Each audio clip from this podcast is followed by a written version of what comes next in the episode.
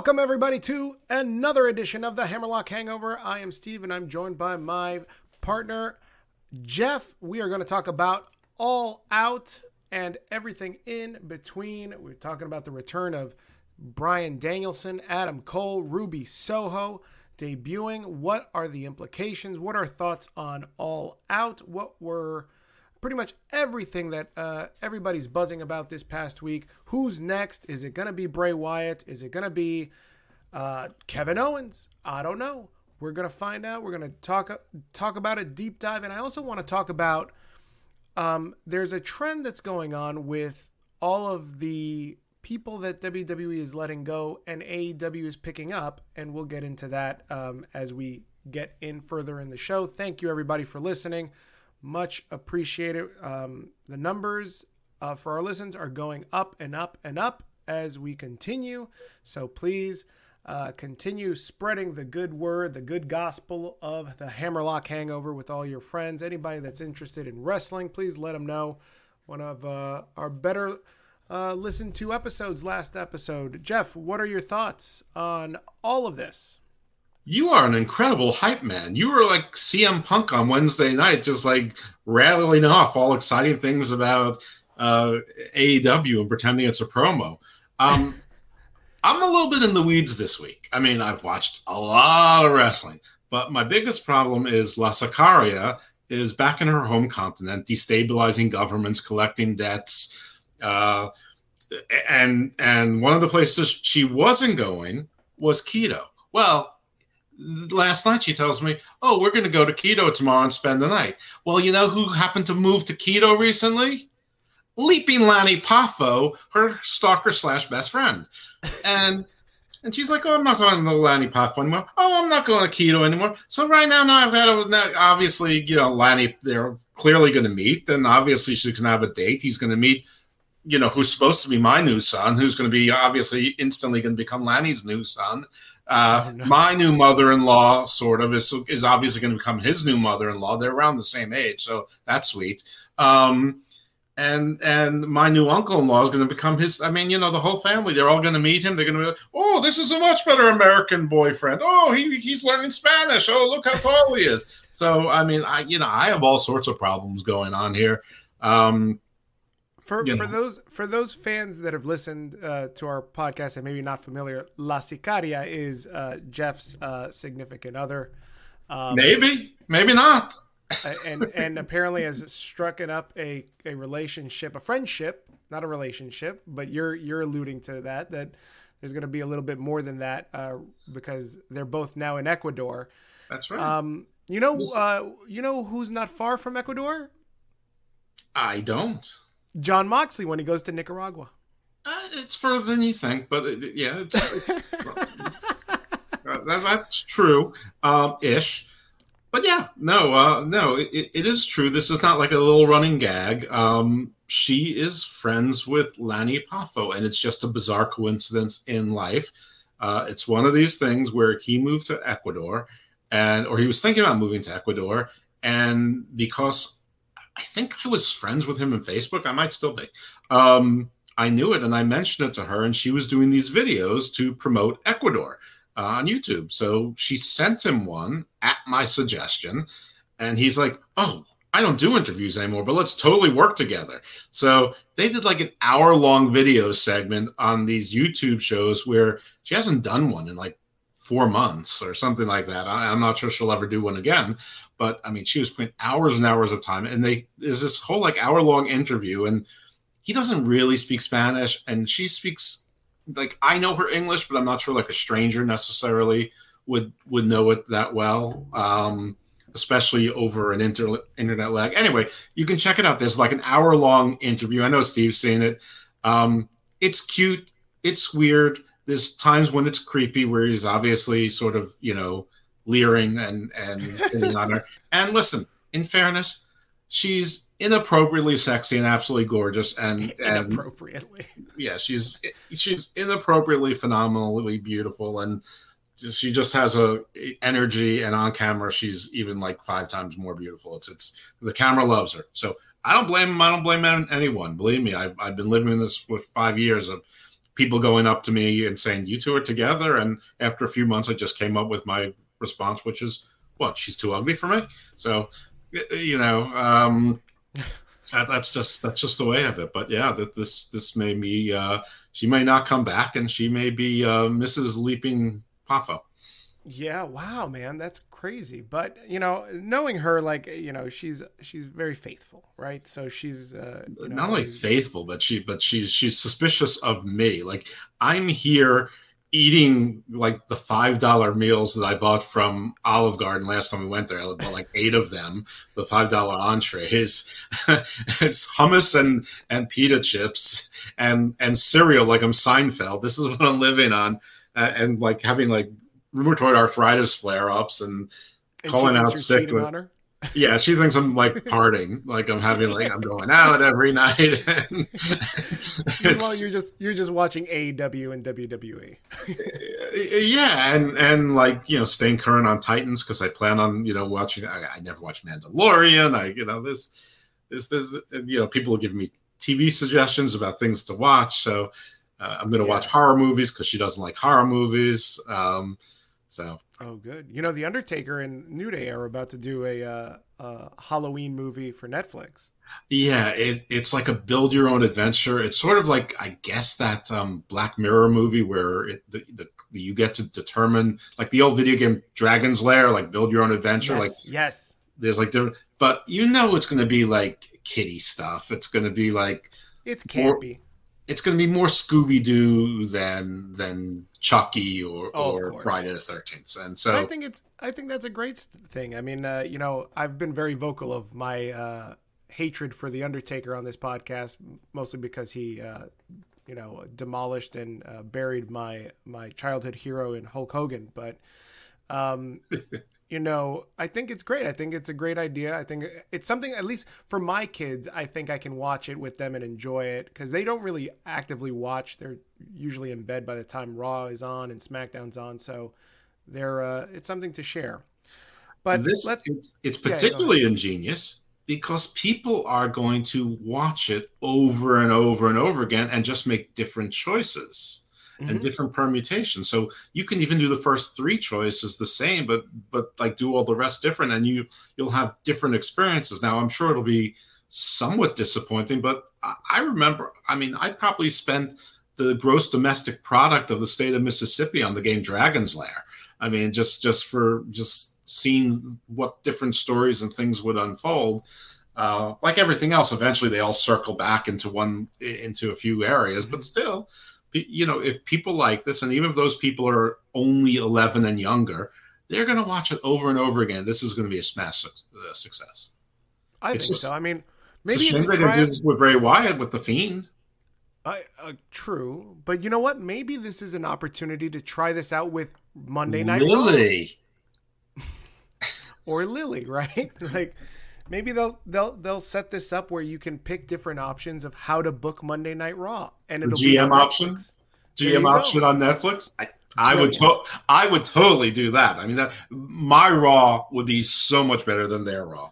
And guess what? The ending to every episode is no matter what you pick, the ending's always the same. It's Vince McMahon hates your ideas and rips up the, the script.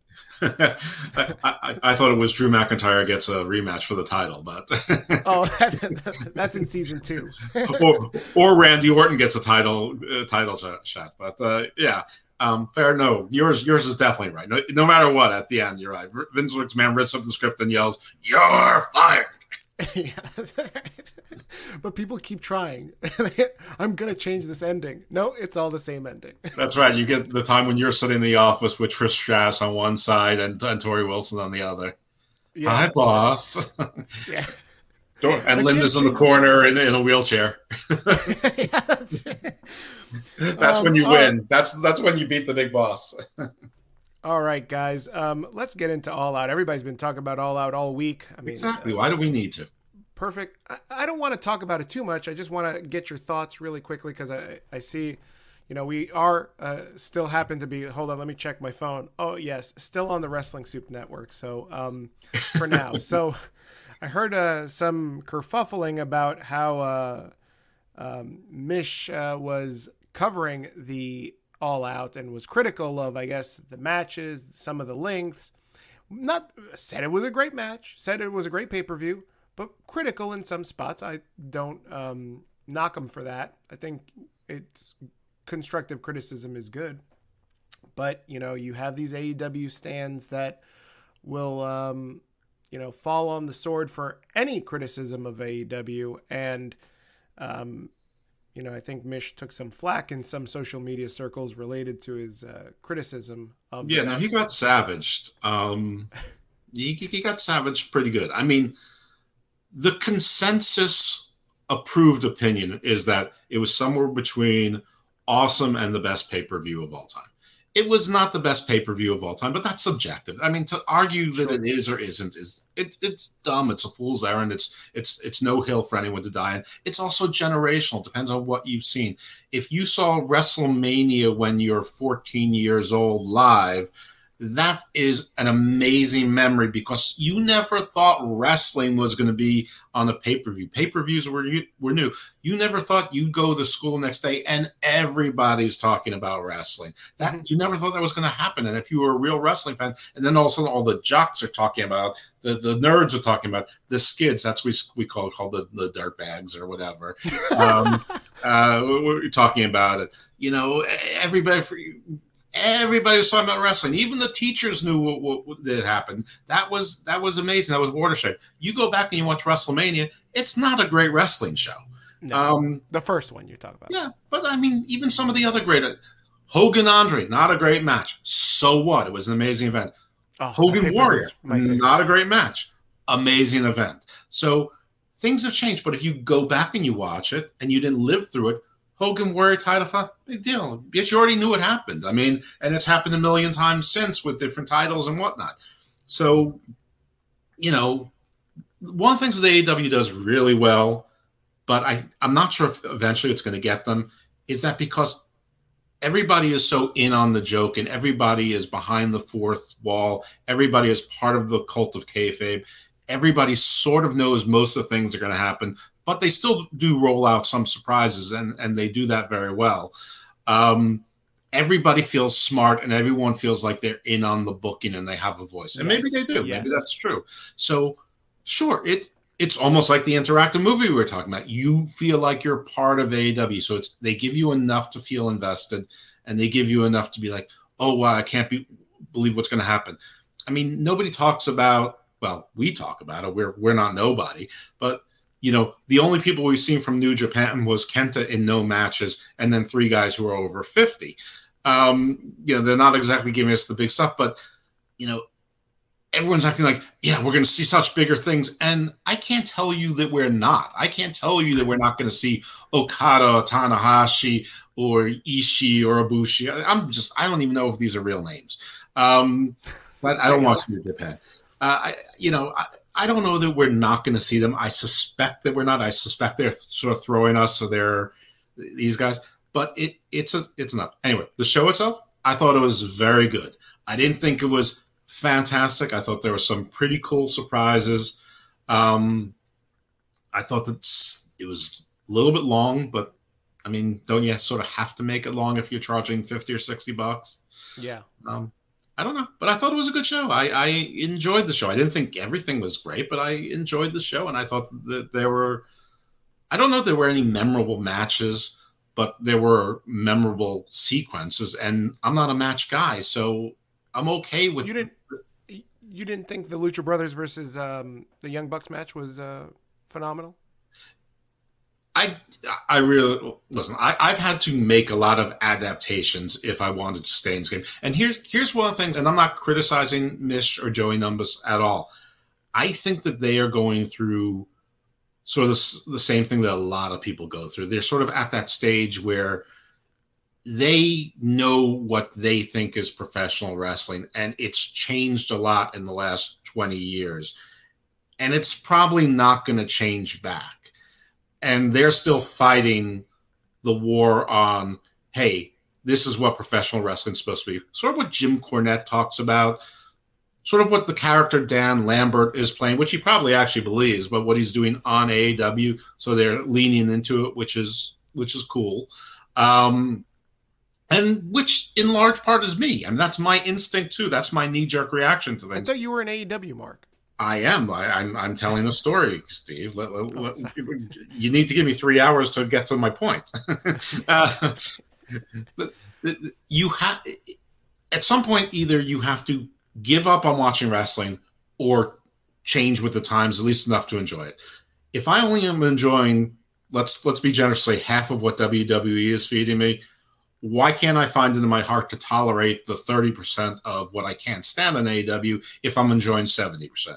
So that's what I'm doing. That's and I'm not sure that they're really able to do it or they're able to do it without expressing their criticism that way. And I agree. I think it's constructive criticism, but I'm also a wrestling soup mark. I also have been listening to them for six or seven years, so they have goodwill equity with me. They they've been my friends in the dark when when I was alone. You know, um, I actually have a friend. You know, a real. I have a real personal relationship, friendship of sorts with Mish. So you know, I'm, I'm sort of in the tank for him. I, you know, we're friends. Kevin Castle is a friend of the show, and he's sort of the feel same way. Uh, though he he really doesn't even watch AEW. He's he's mostly WWE. So you know, so I'm going to be a little bit defensive of, of their position, and I understand everything they're saying. Listen, they're big boys. They're big stars in in this world. They believe what they say. Nothing they said is inaccurate. It, it's either factual or their opinion. People don't need to pile on them about it. Yeah. I agree with a lot of uh, what they said. I just don't maybe agree to the same extent because I've sort of decided to stop fighting that fight over a very unimportant entertainment entertainment genre, which just happens to be important to me. Yeah. You know, my opinion on the on the pay-per-view was just like you said. They did Tony Khan and whoever else is booking with him did an exceptional job of getting everybody in on the joke or in on the plans. And again, that's what AEW does great, right? Is th- everybody fantasy books. There's this clique of AEW fans, and they want to see Adam Cole, Bryan Danielson, Kenny Omega face off. They want to see all that. And he's going to give you that a little bit, but then pivot. He's going to give you CM Punk and then pivot. And so he, phenomenal job. The pay per view, there, uh, there's very little that can be said. And I think it's probably one of the bigger pay per views of the year. Uh, in my own personal opinion, I prefer WrestleMania 3 because, let's be quite frank, I've told you this many times before. Beaver Kid, Little Haiti, we know.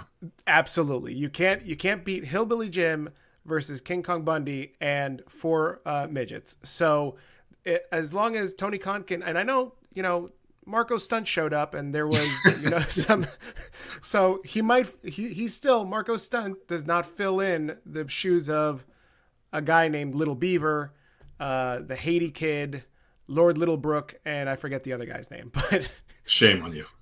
I know, I know. I, I remembered it the other day because I posted it up somewhere, and I said, "Still not better than uh, you know WrestleMania." Was it a luchador? What, wasn't it like a, a, little luchador? Oh, sorry, it was Little Tokyo. Thank you. Bong. Yeah. There you go. Same thing. So Listen, same thing, just seven thousand miles away. I agree. Little Tokyo, St- Marko Stunt, almost the same thing. But then you also had four, three other guys, and no, I mean like Japan style then and Luchador oh. style then were like the same thing. Oh right, I think it was know, like your Juice, your Jushin Thunder Ligers and your Psychoses were basically the, the, the the same kind of wrestler. You're right. You know what? You actually put me onto something. I wouldn't be surprised if next Wednesday, Jon Moxley, since he loves uh, working in the mid card and fighting New Japan old heads, maybe next week he'll fight uh, Little Tokyo. He might be. Uh, he he may have to go to one of the the islands, one of the uh, Cure Isles or something. Uh, who knows? um. So I thought it was great, but I want to have this conversation with you about. Aww. Let's let's be real about the booking of this entire show. You had all, and, and I know there's a fight about they're not ex WWE guys. They're ex ROH guys. Listen, when if I, I I used this analogy earlier in the week. If I work uh, work my way up from a bottle recycling factory to the hall, you know, uh, the upper management levels of Coca Cola, and now I'm looking for a job at Pepsi. Am I not going to put on my resume that I moved up the ranks in Coca Cola because I, I want to. I worked really, really hard at a bottle recycling factory when I was 20? Fuck no. So, guess what? I'm ex Coca Cola. I'm ex the bottle recycling factory. I'm both. So, for people to disavow that they used to be WWE guys or they're ex WWE guys, no, they are. Let's face it. And it took ex WWE guys to put over this pay per view in, in the grand fashion. Let's break it down. You had Miro win, right? Miro, ex WWE guy. You had, let, I'll do it the reverse because it's much easier. The only two AEW stars that won were Omega, but he wasn't the biggest thing that came out of that match. It was the debut of Cole and Br- Danielson, Britt Baker, and Breast Friends, and uh, the uh, the other guys that were with him. Uh, I forget who they were, but right. that's it. Everybody else, there were ten matches on the card. Three out of the ten are AEW guys. So tell and, me, and one was the pre-show, and one was the pre-show. So how can you tell me that AEW is not leaning on all these ex WWE guys to get them over? I, I, won't tell you you're wrong because I tweeted the same thing. I think Monday. Uh, I, I, mean, I I listed all all of the winners of the matches, and I agree with you on on that they're ex WWE guys. And the only reason I have any issue with it at all is because AEW for the better part of a year, year, year and a half, and they still say it is we're not hiring all ex WWE guys. We're not going to be WCW. We're not going to be TNA. If they never said those words and they never said it seven or eight or nine times, I wouldn't criticize them because that's what I would do too. They hired a lot of people, God bless them, and a lot of people who aren't TV ready, and a lot of people who two years later still don't belong on TV. So why not get trained professionals? It's no it's no coincidence that you have 2.0 former Everrise on TV all the time now. They're not good. They're not that entertaining. They're not that interesting. People are saying, "Wow, I didn't know they had this much charisma." They're exactly the same. They're doing exactly the same thing, but they're professional. No one will get hurt. Daniel Garcia, wherever they found him from, he's like 23 years old, but he's professional. He doesn't hurt anyone. They just hired a guy named Danny. Um, I'm sorry, Lee Moriarty he mm-hmm. very few people heard of him. He's been on the Indies, but he's a safe, solid worker, and you'll probably see more of him. There's a reason why Dustin Rhodes is still on TV, besides the fact that he's Cody's brother or half brother. Um, and you know because they're safe. I mean, and even with that, there's still blood every week. I agree with your analogy. I mean, now part of that is, is correct. You know, if if you played in the NFL for one year and you got cut and you go to the Arena League, they're going to talk you about you being ex New York Giants, so and so is our running back now. They're not going to talk about that you broke all sorts of records in Division Two, you know, South Dakota State or whatever. You're not a South Dakota State person. You're you're ex NFL player. Now, part of that is we have been ingrained for three, four decades to think of WWE as the major league, the NFL. So it always sort of feels like when you go anywhere from WWE someplace else, you're sort of you're you've gone from upward mobility, you've gone from the pinnacle to someplace else, someplace below it. Now that paradigm might be changing some, but not yet. Not money wise, not fame wise, not exposure wise, maybe quality of life. Maybe the the the money is getting closer, or at least you have a lot of opportunity or a lot of freedom to get there. Um, but somebody posted without comment, which was well with comment, the Google trend lines of Roman Reigns versus Kenny Omega. Kenny Omega was basically a flat line at the bottom. Roman Reigns was like, uh, you know, sort of, uh, you know, a high heart rate, but you know, a few inches above on a graph. I mean, basically, you know, by measures of thousands and thousands of tens of thousands of, of or maybe hundreds of thousands of more people. Right. And i told the guy i said do it do it with nikki bella just to be fun. Nikki bella is tons more famous than than kenny omega. She happens to be a little bit below roman reigns which which disappoints me. I thought nikki was higher. Um but part of that is that but part of it's just like the obvious like people say jericho's not ex wwe guy. The guy's 50 years old and he spent 20 years of his career in one place. Of course, he's the next WWE guy. Sure, I know he started with Calgary Stampede or whatever. Uh, so, like, arguing against the obvious is silly. Um, everybody starts somewhere before they got to WWE. Very few people started no place else except for the revival, now FTR.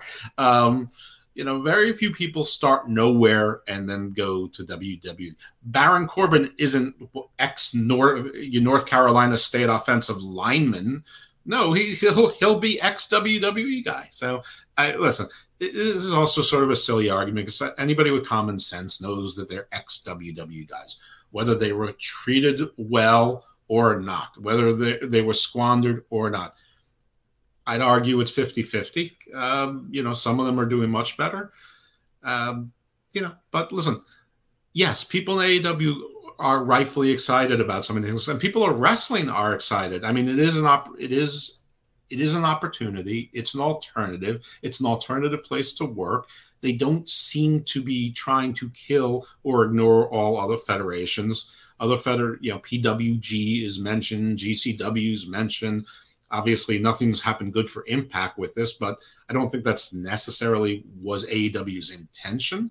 Um, you know, it's not like it's all worked out. I'm not sure the stuff with AAA has worked out great, but you know, the stuff with New Japan, I actually think is still New Japan playing chess. Um, but anyway, whatever. It, you know, show business is about giving the crowd what they want and wanting them, having them wanting to see more, and they're succeeding on that where sometimes if I watch Raw for three hours, I want to, you know, hurt myself. you know. All right. So we had the debuts of, and let's do it in chronological order, right? And let's build up to, to Bryan Danielson. Ruby Soho debuted in the um, Women's Casino Battle Royal. She was the Joker. Um, thoughts on her debut? Okay. I love a battle royal. I love a car crash this was on the low end of battle royals. I thought this was going to be a lot better than the original women's casino battle royal because it had more professional talent. It wasn't. Actually, I, I, sort of liked the first one better because it was so chaotic and there were so many people I didn't know. So I was interested in figuring out who the, who they were. Um, or maybe it's just the, the nostalgia of hindsight. Um, we predicted, everyone predicted Ruby Soho was going to be the Joker, and in fact, she was one of those things we were alluding to earlier. That everyone's in on the the booking. Everyone's a mm-hmm. smart fan, which means maybe we're not so smart. Um, I didn't think that they they'd have their debuting person, their debuting ex WWE person win. I thought they would go with Thunder Rosa. I think we had a little discussion about it, and you were like, "Yeah, but do you want to give Thunder Rosa a title shot right away because they're not going to take the title off of Britt, and and that was pretty compelling. And I don't even remember if I got this one, if you convinced me and you and I got this one wrong or right. Um, I think I still went with Thunder Rosa winning. You were right. I was wrong. It makes sense. Um, that said, I watched Dynamite on Wednesday. Ruby Soho came out to no response, just like she got in WWE and I'm pretty sure she got legitimately injured at the end. You know, after her first match, uh, looks like her she neck. a little. She seemed like she took a stiff bump on the rope. Like she got thrown into the ropes by Jamie Hayter on Wednesday night, and then like took a stiff one like right to the neck. Yeah, um, yeah. So I nothing's come out about that, but it didn't look good. Riho comes out to do a rescue. It's aborted. We haven't seen Riho in a while. That was unimpressive and then Kris Statlander, who just lost a title match, comes in with the chair. So that I don't get. I mean, at least send in Red Velvet or or not. Well, she also lost a title match. some some new you know Tay Conti, Anna Jay. I don't know. Send, send in someone. They have they've signed a million people. By the way, this whole Jamie Hayter thing, which is a complete aside, she doesn't really seem that tough, and she and she's losing all of her matches, or at least like four out of five of them. So yeah, you know, I, I don't know what this is doing for. It's poor booking for Jamie Hayter. Hey, yeah. let me ask you this. Um, you know, in WWE, Ruby, going by Ruby Riot, then had the Riot Squad with two other girls. Are Riho and uh, Statlander her new Riot Squad? that that would be fairly hysterical. Um, because like Sarah Logan didn't really speak either, and she was like a Viking, so a fish at a time. An alien is sort of like a fish at a at a place. Um, Riho, I mean, I you know she's sort of like a baby doll. Liv Morgan was sort of doing like a baby doll thing for a while, so yeah, why why not? Everyone needs a faction to get TV time in AEW. You get paid by TV time, so yeah, why not? Okay. But uh, as far as the match was concerned, pretty predictable, pretty sloppy. Uh, I don't think that Jade came out looking good. I, I, don't really think that any of the. I don't think this Allie Penelope Ford thing made them look like they were dominant. I don't think that Anna Jay Tay Conti looked particularly good in this. Yeah. Um, the whole Julia Hart getting injured and replaced with Skye Blue was, I mean, just to bring in, a, you know, do a Tootie Lynn basically. You you bring in a, a, local indie person. I mean, everyone's already fired up about CM Punk. I, I mean, okay, whatever. I mean, it, it's not like not having Julia Hart in in the like the the 19 year old was going to be the glue to hold it together. So fine. Um, I but, thought as yeah. as far as Ruby's debut, um, again, the match was the match. I would have liked them to use this time to kind of propel Thunder Rosa, but uh, uh, or even Jade Cargill for that matter. Like, and she did, she looked pretty dominant. I think she was one of the uh, the final participants, but it, it again, okay. I'm not even going to criticize the booking, right? Uh, all right, Ruby won. But my problem is Ruby comes out to all this fanfare from the from the commentators, right? Hey, destination is known. She's right here. Ruby Soho is here, everybody. Big deal, big deal. She's hamming it up for the cameras, right? Like, I'm shocked to be here, everybody. They cut to the ring. Now, when The Undertaker, now I'm not really, I'm not literally comparing Ruby Riot, Ruby Soho to The Undertaker, but everybody stops. In a Royal Rumble, when there's a surprise entrance, the, the, the, the people in the ring register the entrance, right? They go, oh shit, like when Edge came out, right? Mm-hmm. Oh shit, Edge is out. They cut to the camera in the ring and nobody stops. You see Red Velvet take a look up there and be like, "Oh, this this chick, fuck this. I'm gonna keep punching Tay Conti in the face." Good. What, what, was going on? What this this was again my biggest criticism. A small one, but again, biggest criticism is if you wanted to make a big feel like a big deal, everybody in the ring's got to be schooled to, hey, we got to treat her like a big deal too. Uh, I know what you're saying, and you're right as far as presentation of show is concerned. She is not a big deal, and and, and if you're going to pretend that wrestling is real, why would they stop fighting with the other 16 people or whoever was left in in the ring at, at that point? Um, you know, just because Ruby Soho is coming. I mean, she's not. I, if it was Charlotte, you all stop and you go, "Oh shit."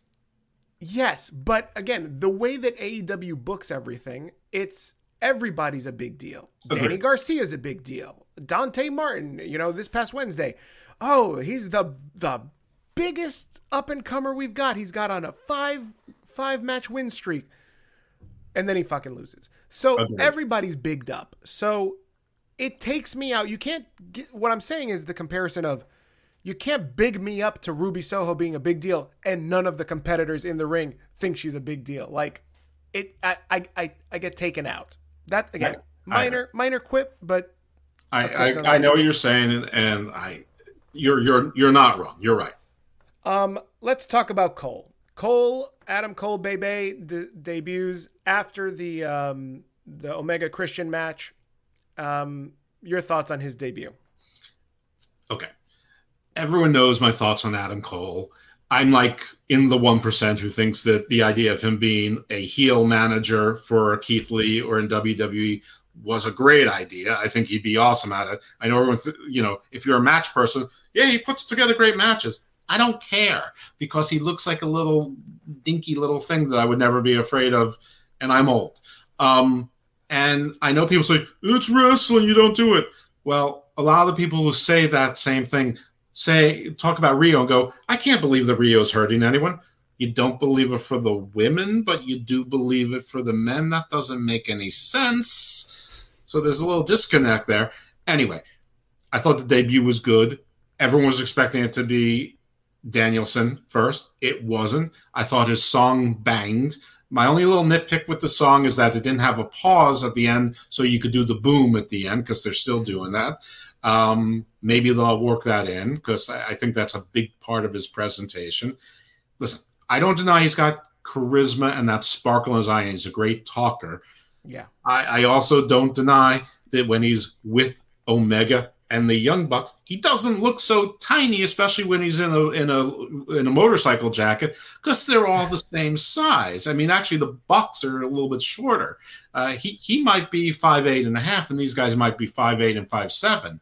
I mean, but whatever is, he's still a little dainty guy, and if and if you're not sure that he's a dainty guy, Karl Anderson looks like almost looks like a Haas next to them, except then you got Gallows there who looks like a Haas. Now those guys suck. I, I mean they're they're charisma vacuums. And and they they suck so much, sorry to interrupt, but they suck so much that Cole on Wednesday night is like, I'm in the elite. Omega's a champion. The Young Bucks were a champion. They're the best. Doesn't even mention Gallows and Anderson. who, who were actually standing there with the impact titles around their waists. Now, I don't know if that has something to do with maybe they're not supposed to talk about impact anymore on TV. Um, so it's just uh, the agreement was wear the belts, but we're not mentioning it anymore. I, I have no idea.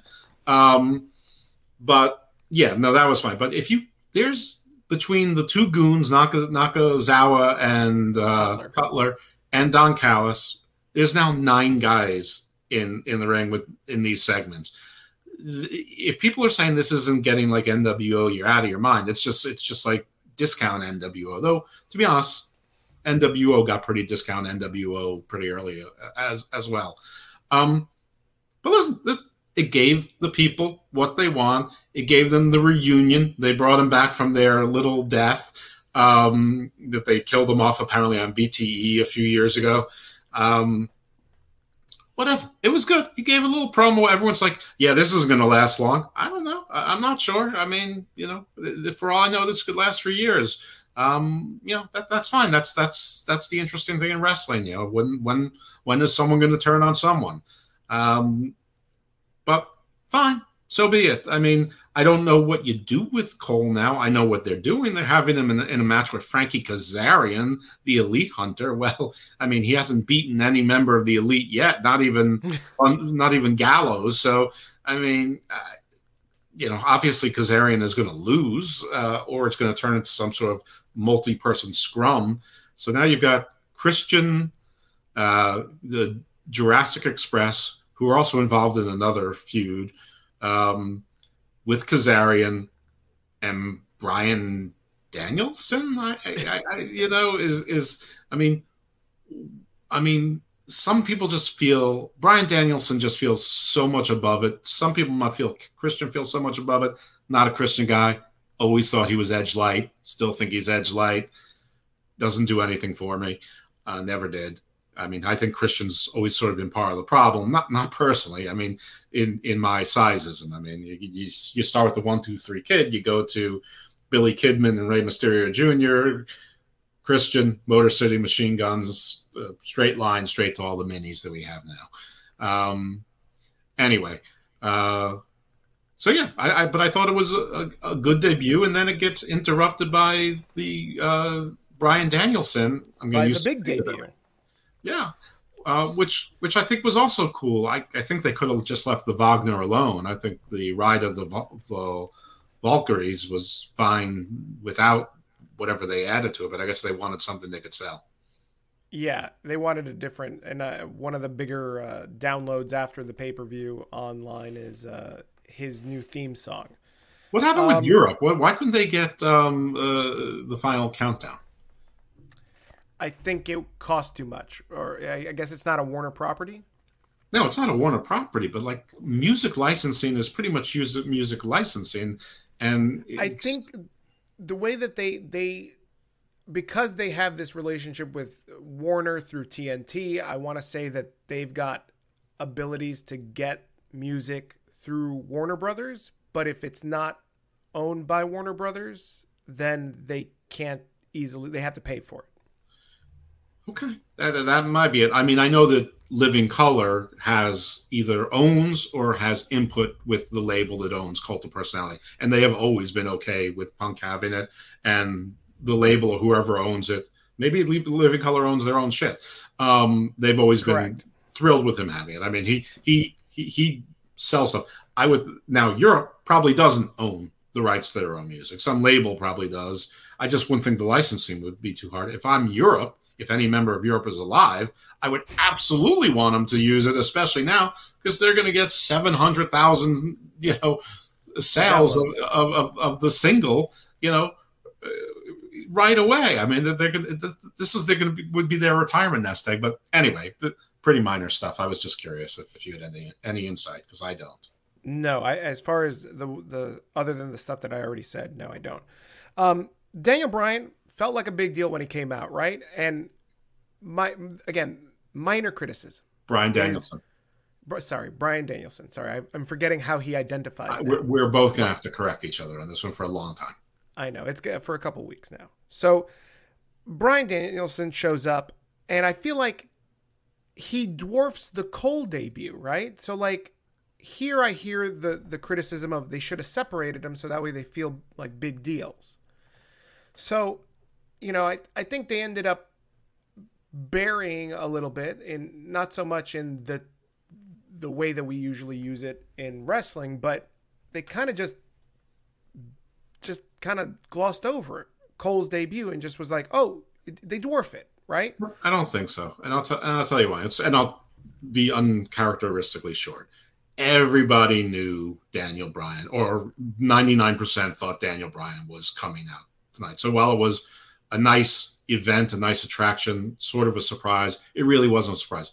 Cole was a surprise no, you know, very few people were saying he's going to be there. I mean, there's some speculation, but I mean, nobody, you know, there was still talk that, that he might be signed by WWE or he got not signed with anybody. So Cole was a surprise. So I think the surprise factor and the whole reunion thing was fine. It spoke for itself, it lived with itself. And then Bryan Danielson came out. Um, and I don't think it buried anything. I, I, I think that it actually all worked okay. Uh, I, I, actually think that you know even Suzuki walking out with you know being menacing for those few moments was fine. I, I you know I I think actually all of the debuts. Uh, I think the the you know nothing overshadowed the Punk match, but the Punk match didn't overshadow anything else. It was just sort of the you know that that it was historic, um, ex- except for the Ruby Soho thing, which I thought was sort of blah. Got it. Let's um so Daniel Bryan debuts. We just got through that. Let's talk about what happened on Wednesday for a minute. So, Wait, how are we skipping over what you've been yelling about for years? And now you're ignoring. You have people of color, the Lucha oh, Brothers. I'm gonna, ah, no, no, no, I'm gonna get to it. I'm gonna get to it. Oh, I, I, I got so. it right here. I'm gonna get to it. I am just, so. I just want to keep everything together. We're talking about Daniel Bryan, Cole, keeping Omega. you honest. Thank you. Uh, we don't need to get into the Omega match versus Christian. I felt it was a regular match. We don't need to kind of get into it. And you know, it was Omega fine. It was exactly fine. Um, on Dynamite, we have Omega calling out Daniel Bryan. Daniel Bryan shows up do you find it funny that Daniel Bryan is the only guy, and is it because his T-shirt's not ready that he just shows up in white tees? Like, what, what's the story that he's the only guy that doesn't want to wear a T-shirt? I, I don't know, but that that that T-shirt, I mean, he got it a size small so that it would stretch out over his over his over his chest. I I actually thought Daniel, I'm sorry, Bryan looked great. Uh, I you know he he like he was like his beard was coiffed and shaped. Um, he was yes. sort of doing that sort of like that sort of Viking look uh, that, that, that you know Brock's been rocking. Um, I think he looked really put together, and I'm glad that he didn't come out his own shirt because it sort of makes it seems like you know it sort of keeps it like it is a surprise, uh, even though he has his own music. I don't know, and it sort of fits with Daniel Bryan that that he would have the absolute plainest shirt on. He had basically an yes. off a taupe t-shirt on. I mean, that, that's just him. I mean, the only I mean, the only thing that would have been better would have been Captain Planet, which probably is a Warner property. Um, but I, I don't no, I didn't have any issue with it. I'm, I'm, sure the, I'm sure they're selling plenty of Adam Cole shirts. Uh, I'm sure they're still selling Punk shirts when they release they'll they'll release a Daniel Bryan shirt in, in four or five weeks when that dies down and they'll sell another hundred thousand shirts in 24 48 hours So I just said Daniel Bryan again, didn't I? You, you did. Um, let b- before we get to the Lucha Bros, because I, I, I, we're gonna get to that. Okay. So, Ome- Dynamite before I guess the Moxley match with uh, Minoru Suzuki um, happens, we have this big kind of face to face with Omega and Daniel Bryan. My first takeaway was Daniel Bryan when he last we saw him in WWE, he was looking up to Roman Reigns. And here he is eye to eye with the AEW World Champion Kenny Omega. I thought that was funny and interesting at the same time because I always thought Kenny was a little taller, and then to see him eye to eye, I was like, "Oof, this no. is a." People who've been saying that Kenny Omega is six feet tall, they've been lying. He's about five eight. Um, yeah, is exactly the same height as Daniel Bryan. Um, frankly, I thought that Daniel Bryan was going to be a lot thicker than Kenny. He's not. They're they're they're they actually match up very very favorably size wise. Um, Daniel Bryan was always the, you know, well, not always. I mean, because he established himself, but for the first seven or eight years of his career, he was the perennial underdog. He was he was the David fighting Goliaths. Now he's not. I mean, he's he's the same size as pretty much anyone else which is why I still desperately would love for them to have Braun Strowman come in there. I mean, did you see how big Wardlow looked? Oh my I god! Mean, I, you know, they've been putting him in dress shirts recently. He just looked gigantic. He looked like it looked like a different species. Um, and he's a big guy, but MJF's a small guy. I mean, and I've seen him. He's he's also he's no taller than me. I'm five ten even. I'm not short, but you know, he's no taller than me, probably shorter than me. And same with Daniel, same with Omega, same, you know, Cole maybe is five eight and a half, and the Bucks are, I think, probably five, five eight and five seven. These are these are little people. That doesn't mean they're not talented. True, um, and that the other the the the size comparison thing is another argument. That's not the one I want to go down right now. But yeah. what I want to shout out is down for that one is is this. The elite are Omega, the Young Bucks, Gallows and Anderson, Cutler, Nakazawa, Cole, and Callis. Eight guys. Mm-hmm. Nine. All right, nine guys. If you want to include um, one of which, one guy, Nakazawa, is the person of color. Against Daniel Bryan, Christian, Jurassic Express, and Kazarian. This was the the the Pier Six that happened at the end of Dynamite. Mm-hmm. Altogether, you've got close to twenty guys in the ring, mm-hmm. and one guy is a person of color. As a Latino, wait, wait, Luchasaurus this, is green. Lucha, okay, he's representing the the, the uh, an animal of color, I guess. Yeah, so reptilian, uh, reptilian of color. So, as a Latino guy watching this, I can't one help but notice like the the, the entire ring is whitewashed. Mm-hmm. And so this leads me to to to my next topic is you know everybody's arguing about whether AEW and WWE are are are uh, in competition um, and WWE is vehemently saying no we're not in competition. I found it very interesting that the day after All Out WWE on their social media posted three pictures of all of their champions. On Raw, Lashley, yes. Damian Priest, Charlotte, RK Bro, Reggie. On SmackDown, Roman, Nakamura, Lynch, Usos. On NXT, Samoa Joe, Swerve Scott, Raquel Gonzalez, MSK. There is a lot of diversity in the champions of a of WWE across well, all for the last brands. couple years. I mean, it's Correct. been that way for a couple years. I mean, they had the Kofi thing that ended up in what a lot of people think is a debacle, uh, and they took a while to recover from that. But as far as racial and ethnic diversity uh, in the championship and top tiers, WWE and, is unparalleled out of the two major companies. Well, New Japan has a lot of people of color too.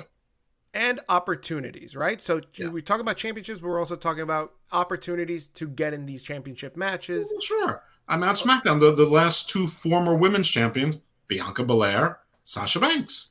I mean, exactly. the the former Raw tag team champions almost was was in there. The f- former SmackDown champions, I'm pretty sure were the Street Profits or the Correct. Mysterios, the the Street. Profits and the Mysterios. So I mean, this is not just a, a a picture in time. This, this is a pattern. The last Intercontinental Champion was Apollo Crews. I'm glad that you you mentioned that because this is where I'm leading with this conversation that I'd like to have with you short uh, briefly on this episode is WWE is making a concerted effort to push diverse talent and because of whatever reason, right? Mhm. It's a trend. It uh, they know that you know diversity. Look at Marvel. Marvel, Black Panther, Captain Marvel. Diversity Shang-Chi. means Shang-Chi. Diversity means not only in race and color, but also in gender, right? So Mhm. they're giving opportunities to their women. They're pushing a lot of their their their women's wrestling. Mhm. AEW, on the other hand, if it wasn't for the Lucha Bros winning, they'd still have pretty much four white champions: Omega, the Bucks, Britt, and Miro. And here you have in a main event storyline. I just told you, out of 20 guys they could have put in the ring, one guy is Japanese, and that's it. So, And he's a joke. and he's and he's In- booked in their storyline. and he and he's booked as a joke. Right. So I I preface all that to te- to ask you. Cole l- chose to leave WWE. Danielson chose to leave WWE. Malakai Black was fired. He was let go and he went to AEW. The other two guys aforementioned left a, for AEW. Kevin Owens this week rumored, tweeted, he's thinking about going to AEW. He wants to leave. His contract's almost up. Finn yeah, Balor. Mount Rushmore from PWG or something that that 14 people saw 15 years Right. ago. Finn Balor, same thing. He critical of eh, of his eh, WWE booking says he doesn't need WWE. Well, he also said they don't need him. Correct. That's So now- he also Am I- tweeted Extreme Rules. He's he's got a he's got a title shot. Yes, he's Cesaro right now, but a lot of people are saying that the, the music was the demon and that, that we were wrong that there was the demon heartbeat. I don't know if that's the case. It looks like he's going to be positioned pretty high for a while. True, possibly, or not. And so here I ask you is if you're a white male in the wrestling business, would you rather would you get a better opportunity in WWE or AEW? That's an interesting question. Um, I mean, I don't know. I, I, I think that, I mean, I'm always going to go with money and security. The problem with WWE is the last two years you've had no security. Um, there's also fewer people. I mean, everyone said that WWE hoards talent. Well, not anymore. AW is hoarding talent. I, I mean, so they, they've got a billion people there.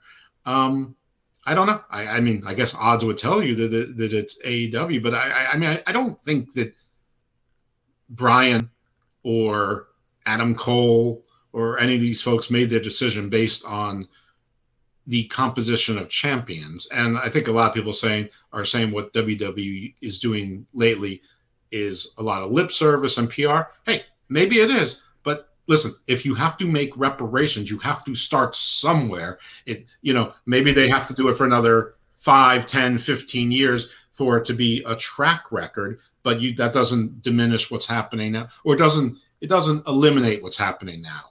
Uh, if it if it's a, sh- a snapshot in time and in a year everybody's all white again, um, you know, uh, we can talk about that again. The thing about AEW is while in the title picture, there or in the titles, it's it's pretty homogeneous. Um, everybody there is happy. Everyone's happy. Nobody gets fired. Tony Khan is paying for everybody. It's like he bought himself a 200 person entourage. You know, it's it's it's like he's he's like the guy who came. It's like he's like the guy who came out of the you know the the, the projects, became a big athlete or a big rap star or or a billionaire in some way, shape, or form, and and brought as many people with him as he could to become his entourage. Now a lot of those people end up bankrupt because they've they start to get cheated by by other people, or they just spent too much money, or they bought their mother not just one house but three houses, whatever it is. Um, I don't know if that's happening with Tony Khan because he has nine hundred million dollars. That's a that's that's a lot of money to you know, and there is revenue coming in. But I mean, I know where you're going to go with this. I just I I, I'm not really trying to go anywhere with this. I want to have the conversation because I, I think I, I've been thinking about this. Daniel Bryan is in the twilight of his career, Mhm. but he is a white male. Yes, and is. maybe he saw shit. I'm losing my spot. Let me get the fuck out of here. Cole probably saw the same thing. Keith Lee's manager. Again, Keith Lee, a person of color, is the guy that you need to speak for. So again, he's being hit not um, utilized to the best effect of his talents, right? So maybe he says, "Nah, there's no opportunity here for me. I'm getting the fuck out of here."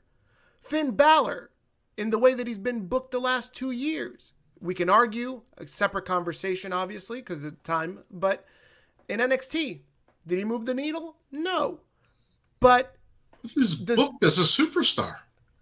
but His Vince, booking was great. He was great in NXT. Just people weren't tuning in.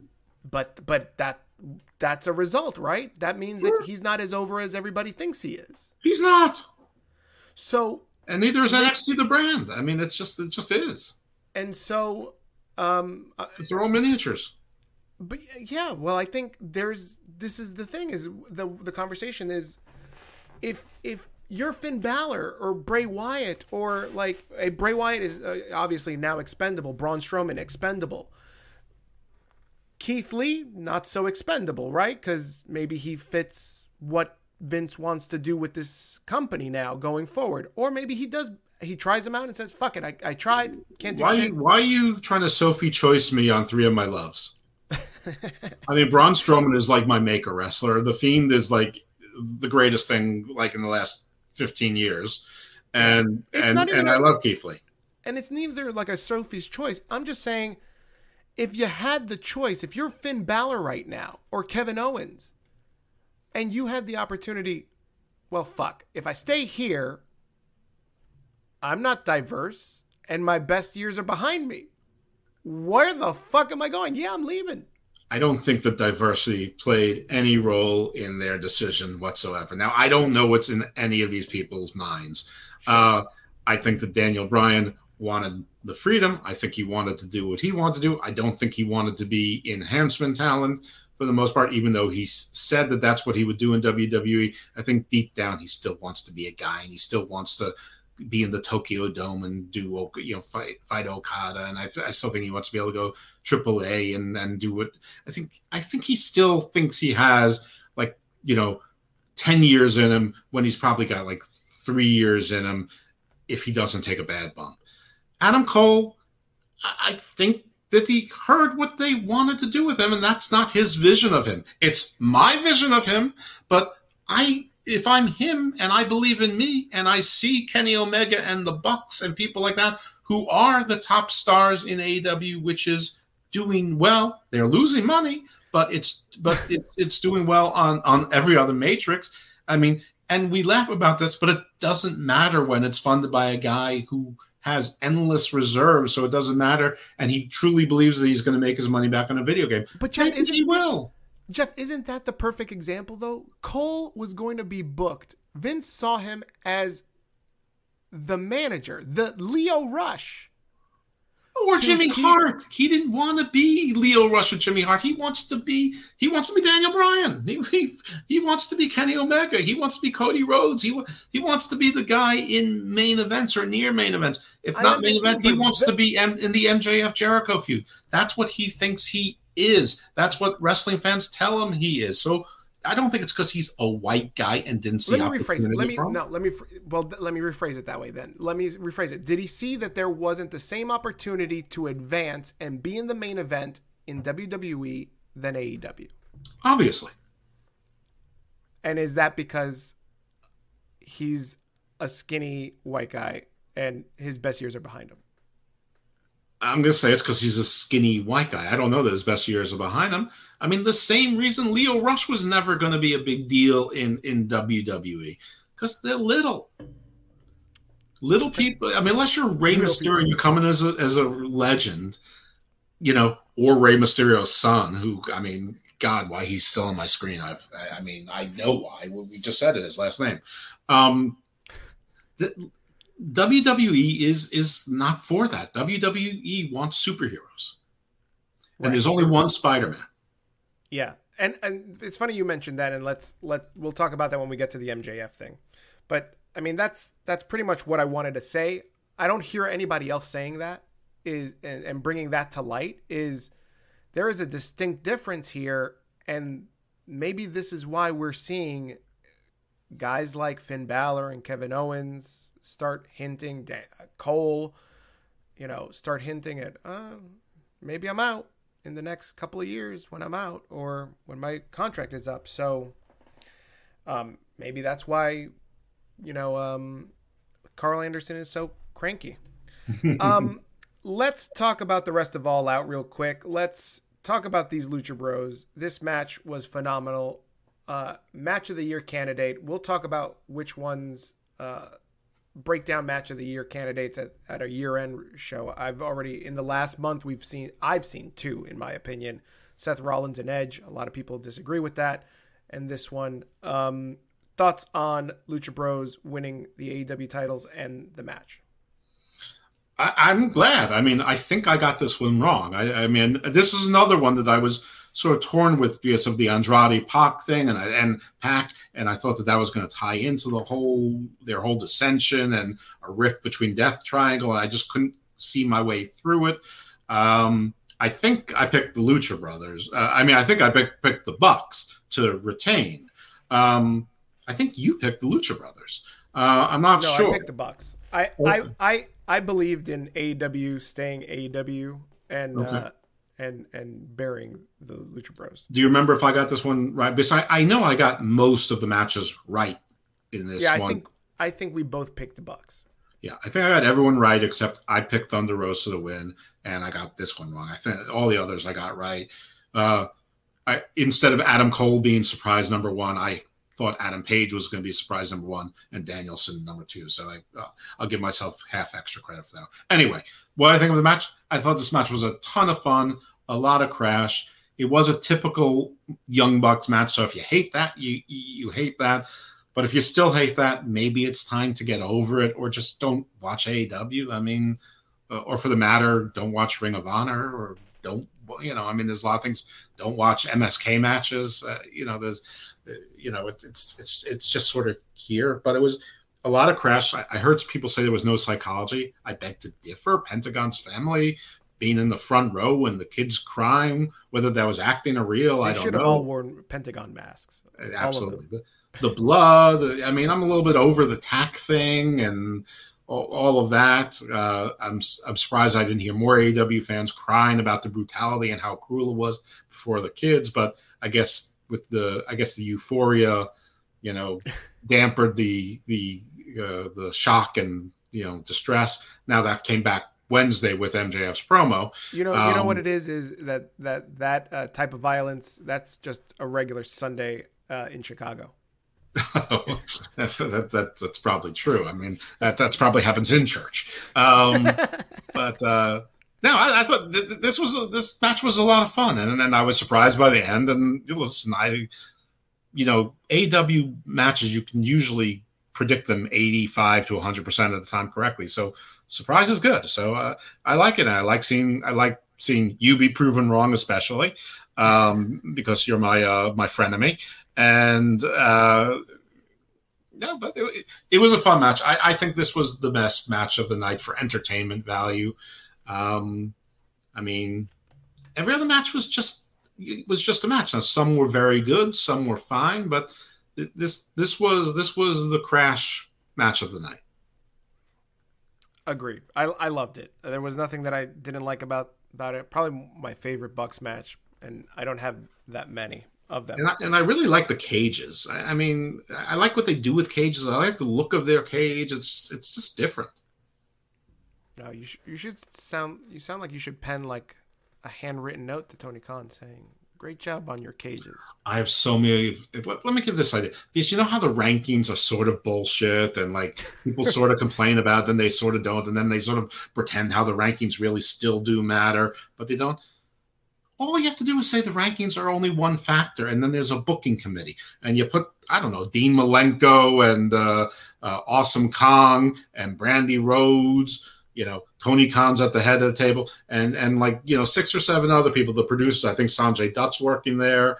Uh, you know, uh, whatever you, you have. You, you know, we could get Arn Anderson off TV, put him on on the booking committee. Whatever it is, there's you know, and say there's a booking committee, and they also vote, Qual, you know, when they do quality of matches, quality of opponent, uh, fan response. You know, they take all these factors and then just say, and we and rankings, and this is how we determine, you know, what's going to happen. But because they're not the number one ranked, it's not going to be on pay per view. It's going to be on Dynamite or whatever it is. But it's so easy to fix this and give people that they sort of force on TV in weird places you know, like you could have smart Mark Sterling like sue his way onto the booking committee and make a whole story out of that, and and and that could be fun. You could have Vickie Guerrero, you know, you know, talk about you promised me power when you when you you said you would honor my husband's name, you know, and have her get on. I'm I'm, I'm just spitballing shit out here, but you could have a you know just like the NWA used to say there was a booking committee. How Ring of Honor says that there's a board of directors.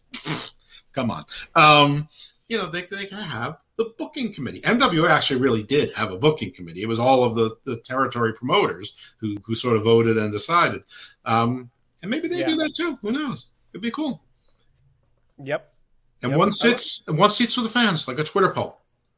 Oh, see, look at that. And and one of them is just Tony Khan with his Thanos glove. Sure. Uh, the CM Punk match, last match that we want to talk about um, on the All Out um, reaction. Well, you, you, don't want to admit how I told you the Jericho had abs, and so I could tell he was winning. exactly. Yeah. The, the insight no one else gave you. Just because you're my friend of me, I don't want to uh, show shine a light on when you uh, are right. How do you so, say touche in, in Colombian? Uh, you say uh, touche. Touche. Um, um, this Punk match, Darby Allin versus uh, CM Punk. I, I see nobody making a big deal. Uh, you know, when when Vince tells big guys to put on a shirt and wrestle in a shirt, Otis, Keith Lee, uh, make a big deal. Oh, Vince, Vince, Vince. Tony Khan asks CM Punk to wear pants, and nobody is saying anything.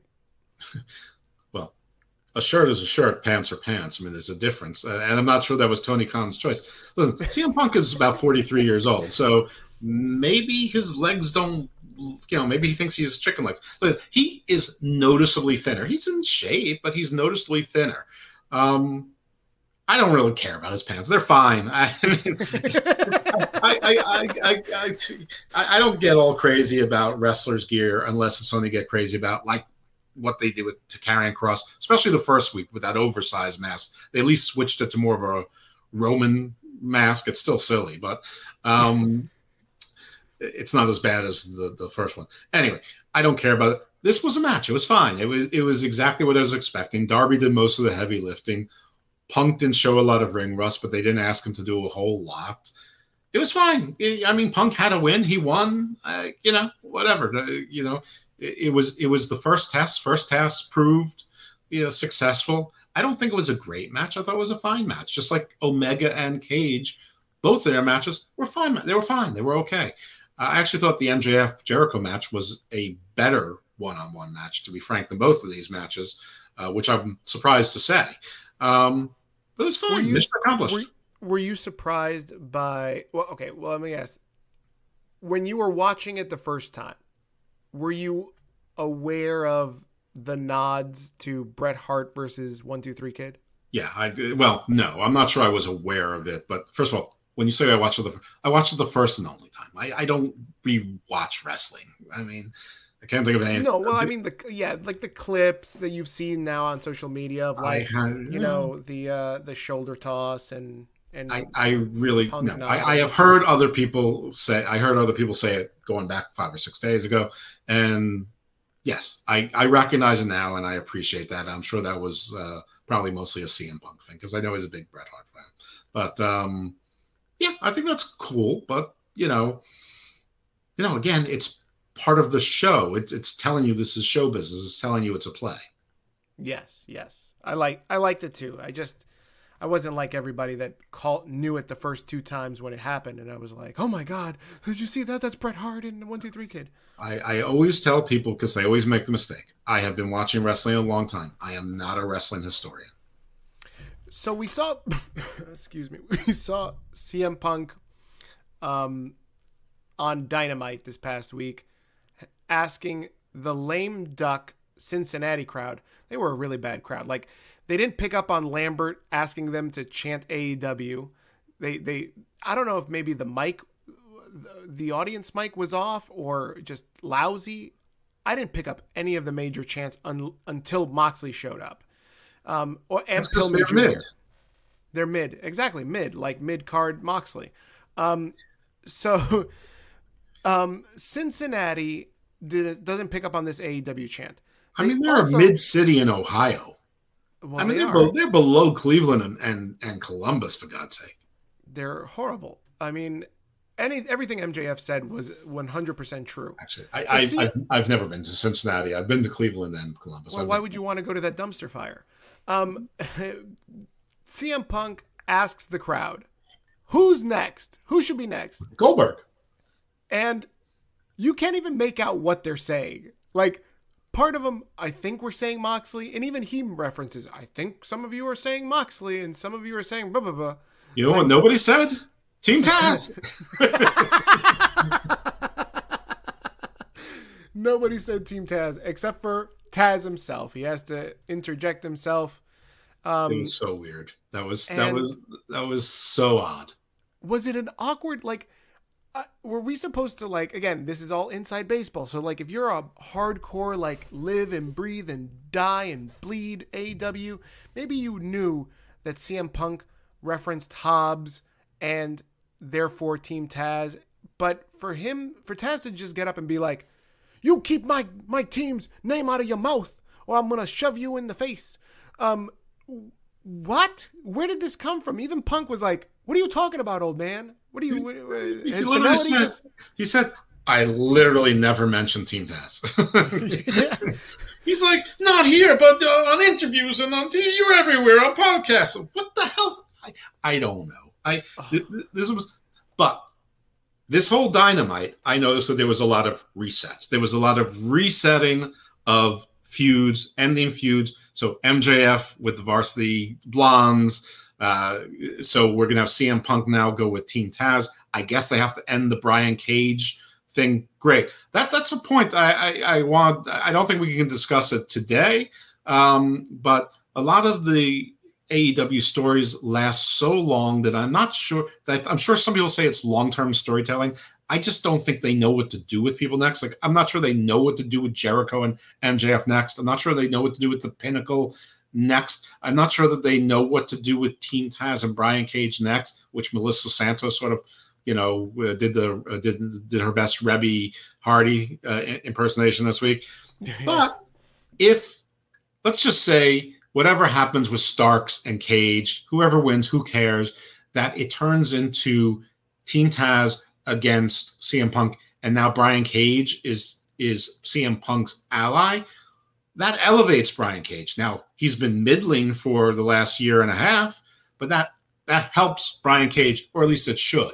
Whether it actually does or doesn't, we'll see. But he's in a program with with CM Punk. He's instantly propelled back to the top where Melissa thinks he should be, and where he probably thinks he should be. And I'm not saying that, that there's no reason why he should feel that way. He looks like a million bucks. He can work like a little guy. He can work like a big guy.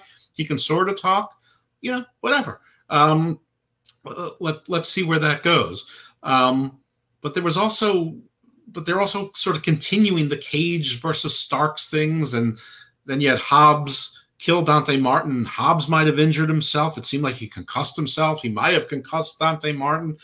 I'm not sure Suzuki wasn't injured. I mean, we know he got cut up hard way. So Dynamite goes back to sort of being literally crash TV, where there might have been three injuries on there. But I did see a lot of resetting We have what do we have? Shawn Spears is is going to take on who? Who do Darby? They're ha- they're having uh, the Pinnacle now. Tully against Darby. Uh, Tully is, teased a match with Sting. Who wants to see that? Nobody wants to see that, or maybe just a little bit. Um, but Darby against Shawn Spears. Gee, I wonder who's going to win that one. Um, I, I, yeah, the the I think Melissa Santos uh, wasn't doing any favors to Cage, or maybe she was. Who knows? Depends what Cage wants out of this. Does he want to be let go? Who knows? Um, is uh, I, I just don't know. Is is is Punk? Punk obviously called out Will Hobbs as one of the guys that he wants to work with, right? So, and Will Hobbs did a great job in this match with Dante Martin, right? You know, they they fed Dante Martin to Will Hobbs essentially. Um, the five. Do you realize that you have the world's least threatening burglar behind you? I, I no, not at all. Yes, I do. Okay. Do you what? Let me ask you. What did you think of this uh, Dante Martin and Hobbs match? Because Hobbs, I love that uh, Dante was doing his little flip thing, and then Hobbs was just pretty much hossing him. Um, I think it went a little bit too long. I know they're trying to make Dante Martin the star who, you know, or the star on the come. He still loses, but he's, you know, but I don't know that if you want to tell that story and still have your hoss just throw him around and beat him. It, it, you know, but again, they can't have all of these guys, you know, in central casting. So I thought it was fine. It was a little bit long. My biggest complaint about Dynamite was was the Malakai Black Dustin Rhodes match was way too long. I mean that that should have been seven minutes, not 16 minutes. Um, and I know it's Dustin, and I know he's trying to get to the final boss, but this was a show where time management was clearly an issue with a production which time management has been repeatedly clearly an issue. So shave a little time off the match. Everyone knew who was going to win. And if you're trying to build Malakai Black to be a monster, yeah, I get it. Dustin shouldn't be an easy out, but maybe at 50 or 51 at this time, maybe it should be to build the story um, of Malakai just being this monster that cannot be contained. Um, what I think of this match, I'm glad Hobbs won. He looked really, really thick. Like he's he's like when he first came to AEW, he was like sort of a thick, meaty guy. He just looked thicker and meatier because of who he was around. Now he's a thick, meaty. I mean, he, he's like three feet thick. I mean, this is this is a big man. Um, so I like that. I like I he's got the snarl on his face. I love that he roped a dope um, like most of the time. It was just like he was doing these flips and, and right. kicks and all this, and then he just slammed them into the ring post. Right, it was just a longer version of uh, Fuego del Sol against Miro. You, you get a bunch of offense, you, you pretend it's hurting you, it, it really, and at some point you say that's enough. And I, I like those kinds of matches. So I like this. Again, I don't understand what they're doing with Dante Martin, whatever. Like the match not sure what's happening with Team Taz, but it's fine. It was good to see Hobbs get a win. What can yeah, I, I don't, I don't know if if the, is it like a triangle match? Like, are we gonna see a three way? Uh, CM Punk, Ricky Starks, Cage, who uh, Hobbs, four way? Uh, who knows? I don't know. The well, tag team. Well, now I'm afraid. Now you're gonna have CM Punk, Brian Cage, and Dante Martin against Team Taz. Well, I mean, I mean, who's eating the pin? Dante Martin or Hook? Hook, obviously, right? Has has Hook it's wrestled a match anywhere? Uh, I don't think so. Like I'm even on Elevation or Dark, no, right? I don't know. I don't watch those shows. I'm allergic. Neither do I, but I mean, you might see the rankings or have heard about. I, oh, I no, he, Hook is not showing up on any rankings. What are you talking about? no, no, no. I mean, well, it depends how deep they, they go. Like when you get to 87, Hook one and oh. Hook isn't even on the PWI 500. Oh, he should be. He should be on the PWI 5000. Oh my god. Um, quickly, two other things that I want to talk about this AEW Dynamite. One, quick, and then the other one is the MJF thing. After FTR's uh, trios match, uh, Tully Blanchard, who manages uh, FTR and the Pinnacle guys, he's he's being interviewed backstage by Schiavone, and he's pretty much calling out Sting. Did you get this impression too that he wants to fight Sting? Like he's yes, like, absolutely. he's like one more time. Like I mean I'm sure that they had matches back in the day. I mean, I obviously the, the Flair Sting matches. I mean, I'm not sure if they're going to try and do a rope a dope and, and put Flair in there, but nobody wants to see Flair in the in the ring again. The the what are those uh, auto warranty commercials? Car Shield. Those are bad enough that we have to see those a hundred times every every wrestling show. I uh, would you rather see Tully versus Sting at this point, or would you rather see Flair versus Sting at this point? Tully versus Sting a hundred times. Me too. I feel the same way. Like the the way Tully looked in that match a couple of months ago. Like the guy can still flip around or take a couple bumps. Uh, Flair, oh no, I don't want to see this guy like break a hip or, or, or worse. I mean, the guy we know Flair's track record. He walks into the ring and then he starts bleeding, like he was without even getting hit. Um, God forbid they burst his colostomy bag. I, I, mean, Tully, Tully did this before though with Arn, and at least Tully and Arn have the history. I mean, recent yeah. history. But maybe it's it's what you said. Maybe it's you know to connect the dots to Flair. Maybe we'll see. Or maybe Jericho because he's getting out there too. I don't know. Finally, uh, and then we'll move on to other news in WWE. I definitely want to talk about this PWI 500. Um, I want to talk to you about MJF. This promo, he's always great. He was ragging on Cincinnati, rightfully so. We already kind of alluded to it most of uh, earlier on. Hey, preggers. and then he gets into Pillman Jr.'s uh, sister. He he rags on the aunt. All great stuff. I when he said method, holy shit! When he fucking referenced this, I he said, "Hey, if anybody got the balls to jump the rail, I." With everything he was saying, I thought there was definitely going to be a couple people jumping the rail, and nobody did. Pillman That's comes why Wardlow out. was there. Yeah. yes. And and Pillman comes out, and as much as Pillman tries to come out and be like the macho guy, like, hey, I'm going to defend the honor of my sister and my mom and my aunt, he kind of falls short, right? Like, at least in my eyes, he fell short. God short. bless Brian Pillman. He tries, but Brian Pillman, there's only so much you can do in your IQ is 71. Oh, come on now. That's unfair. He, You're right. It's it's 67. I was grading. Oh, oh, no. He, I know he's he, from Cincinnati, but come on. No, he's a, he's an extraordinarily stupid man. So he's given this promo. He's countering MJF, and and like his. Do you know that there's actually cracking? That there was actually a pretty prominent person in wrestling who said Brian Pillman is the stupidest person I know in wrestling, and I know Flip Gordon. Oh shit. Um, I'm I've got nothing to say for this. Mm-hmm. Um, did you we we talked about MJF's promo earlier, and he he then says. Uh, Metheny, Metheny should have done the right job. Uh, should have did it right and, and aborted you. But he, but Pillman attacks him as he's uh, saying this, right before he. He said something. He said something about about he should have swallowed, which didn't. I mean, that's not how pregnancy works. So, I mean, I guess he was saying that you should you went with a different choice. Anyway, I loved it. This this this was great heel work. Again, I don't know how MJF is the only person allowed to still be a complete heel without there being like a like a Satan character or something involved, but he is. He's doing it I know he's a little guy. Don't care. I don't. I don't like this constant teasing of the split with him and Wardlow because he needs Wardlow to keep this attitude in check or Wardlow type. So unless they're going to bring in like Sid or to replace Diesel or something like that, but uh, loved it. A plus, A plus plus. I agree. Um, what you were mentioning earlier, and we were talking about how WWE is supposed to be um, you know, superheroes and pretty much written for families and kids. How would you feel taking, you know, I don't know, I guess, you know, your adolescent kid to an AEW show and MJ and you hear MJF's promo? Well, I mean, my kids are 21 and 17. They, they, they, they, they've heard worse and, and, you know. From your mouth.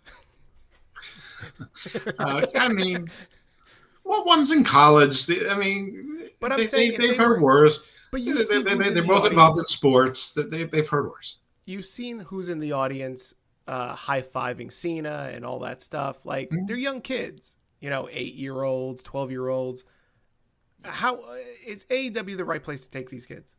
Here, you know what the Mat Man podcast people put it perfectly.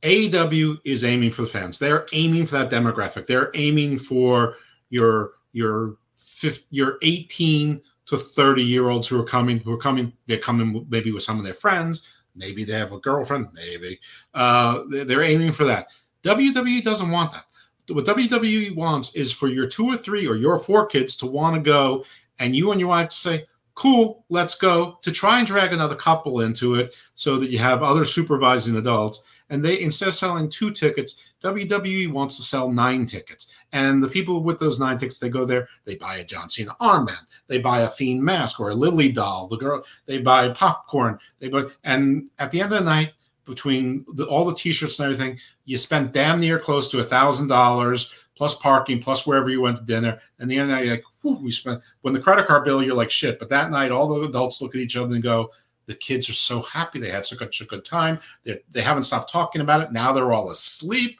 And you're like, money well spent. That's what they want. They want WWE wants the Disney World experience.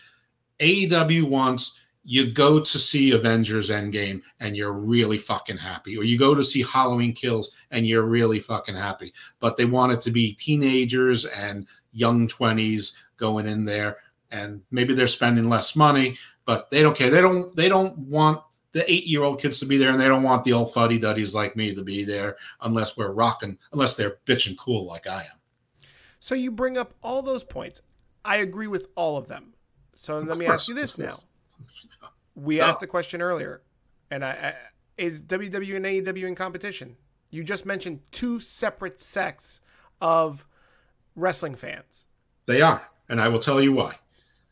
Because okay. the same reason, the same reason I've said before, that no matter all the things the WWE are doing, it's all built on the core of a wrestling product. So if the wrestling product suffers and if the wrestling product stinks, the center cannot hold and things fall apart those TV contracts get smaller or AEWs get bigger. One of those two things is going to happen.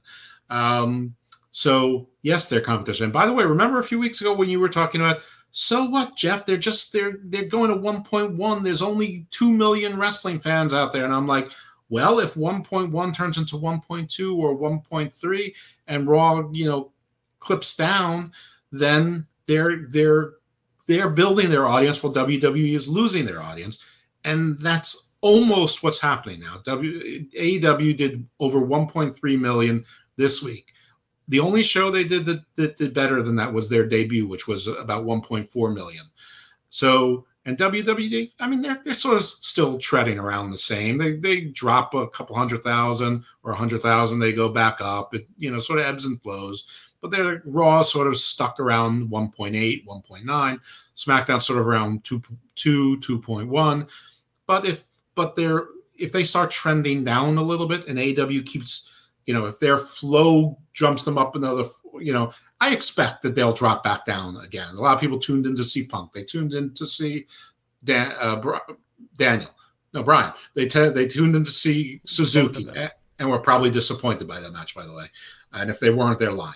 Um, I, I just think that that every 50 or 100,000 the AW picks up, and every time WWE loses 30 or 40,000, it's harder to see, but it will, these things will start to even up and the money will start to even up. And that's a lot of money for an AEW.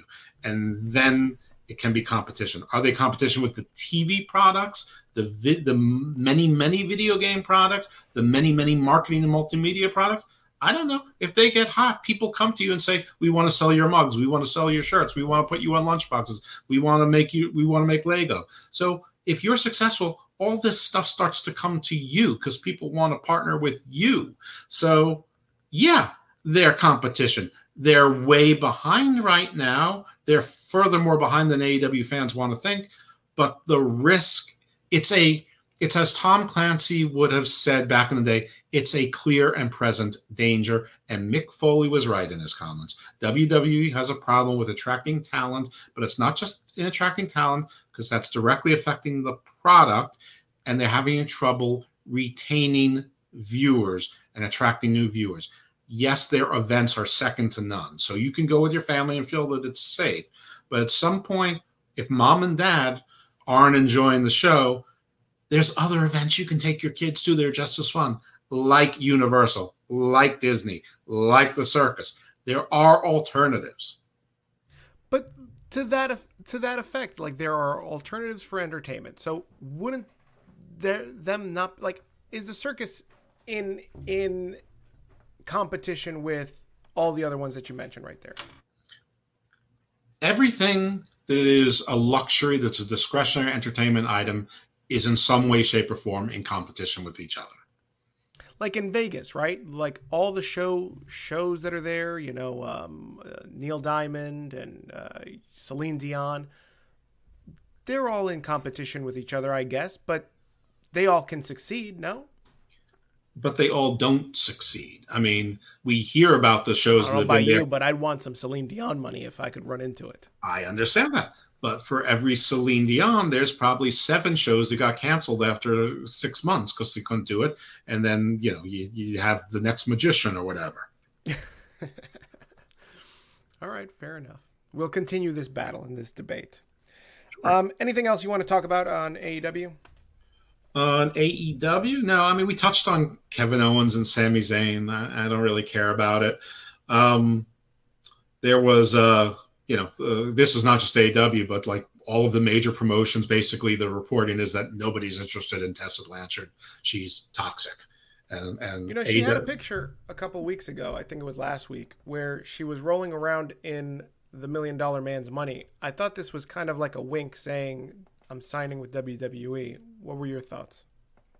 I, I think that she's trying to do anything to get herself attention, and it's just a matter of time before she starts doing nudes. I, I mean, so, I mean, Oh my God. I, I mean, the doors are closed to her. You cannot make that much money as a professional wrestler in Mexico. That's why all of their best wrestlers are here. You're funny. Um, I want to talk about the most important thing of the last week, and that is how your friend and my former acquaintance and colleague, oh, the executive consultant, I'm not going to say his real name, you can if you like, went viral.